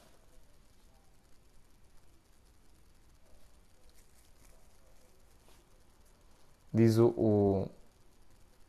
Vou tratar por Moca. Espera aí, deixa eu ver se tens aqui o teu nome na biografia. Diz o Sérgio. Por acaso pratico crossfit? Uh, mas tenho sempre cuidado, mas sim, toda a gente diz isso. Sim. Olha, por exemplo, queres ter um exemplo concreto? O meu agachamento, o meu agachamento é péssimo. Há muito, muito eu acho que na, na, os músculos da cadeia posterior não estão bem trabalhados, estás a ver? Há um desfazamento, basicamente, entre músculos. Uh, e o meu agachamento está péssimo, está péssimo mesmo. Eu noto, tipo, eu começo a fazer o agachamento e o joelho, tu vês o meu joelho, tipo... Tanto é que eu... Com pequenas cargas, meto a fita, a, a, aquela banda, como é que chama? As ligas, vá. À volta do joelho, estás a ver, para tentar fixar ao máximo. E mesmo assim, mesmo com a banda, tu vês o meu joelho, tipo... Uh, isso às vezes até o a músculo do glúteo. O que é que acontece? Se eu me ponho a fazer agachamento com barra, completamente livre, sem apoio nenhum, o que é que vai acontecer? Por muito pouco peso que eu meta, só a barra, por exemplo, vai acontecer que eu vou contrair lesões. Estás a ver?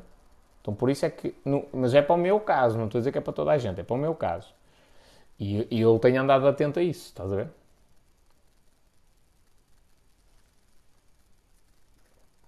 Fui aquele gajo que foi contactado pelo banco para desistir do cartão de crédito. Fiz, fiz. Então ainda bem que... Que... Que, que me respondeste, que eu acho que é uma cena interessante. Conheço bem essas bandas. Sabes o que é? Aquela cena de meter nos joelhos. Fica ali e fica teso mesmo. Não mexe nada. Quando é que, olha, olha a curiosidade. Olha para o pessoal perceber porque é que eu não quero fazer uh, crossfit. Já. Comecei a utilizar essa banda quando comecei a fazer pistols. Para quem não sabe, é aquela cena que um gajo tem de, tem de agachar tipo com uma perna para a frente. Eu não consigo fazer tipo sem, sem apoio nenhum. Uh, pá, e eu subia todo torto e descia todo torto, basicamente. Então o gajo disse, pá, mete, mete pelo menos a banda. Mas eu acho que até esse exercício era demais para o nível em que eu estou.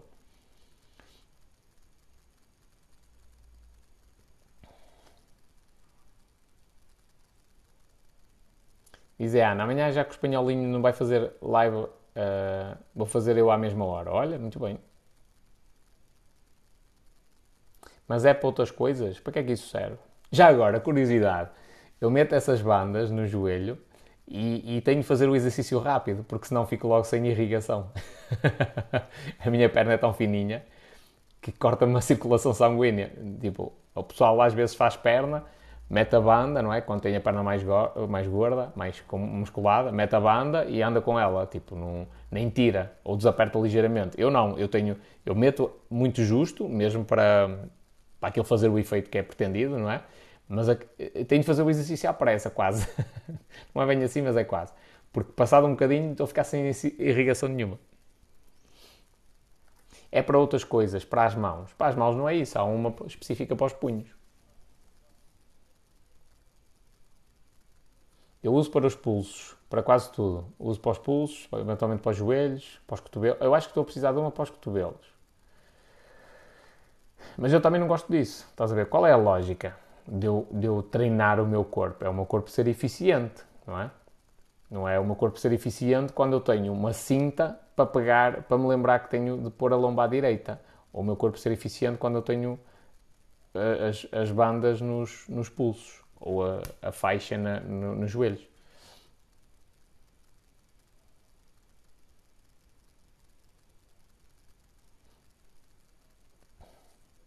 E pronto, é o que é. Minha gente. Au revoir. Bisous à tout le monde. Tá. Como, é que, como é que a outra rapariga disse do, do perfume da Yves Rocher? A Lara Rocher. Não sei.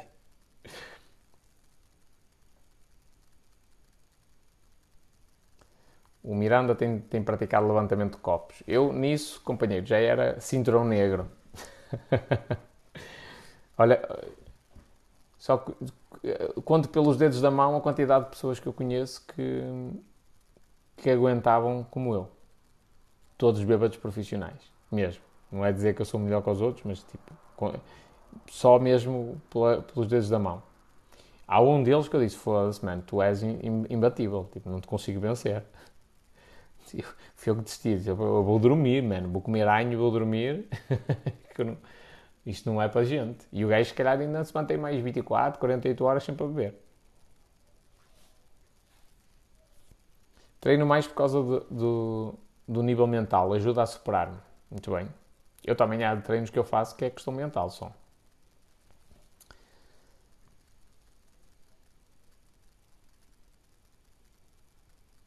Amigo, gostei do teu vídeo, mas não entendi certos pontos. Por isso, tive que te dar a minha visão mais uma vez. Tranquilo, mano. Sábado no Carroça, em Guimarães. Tenho de fazer uma, uma uh, excursão a Guimarães. Tenho de ir aí visitar o, o Vítor. O cozinho like a boss. Bom, minha gente, está na hora, não é?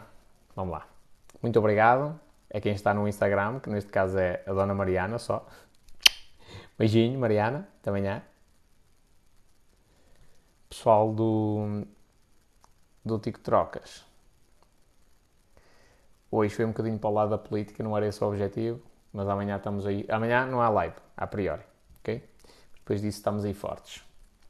Beijos e abraços, até logo.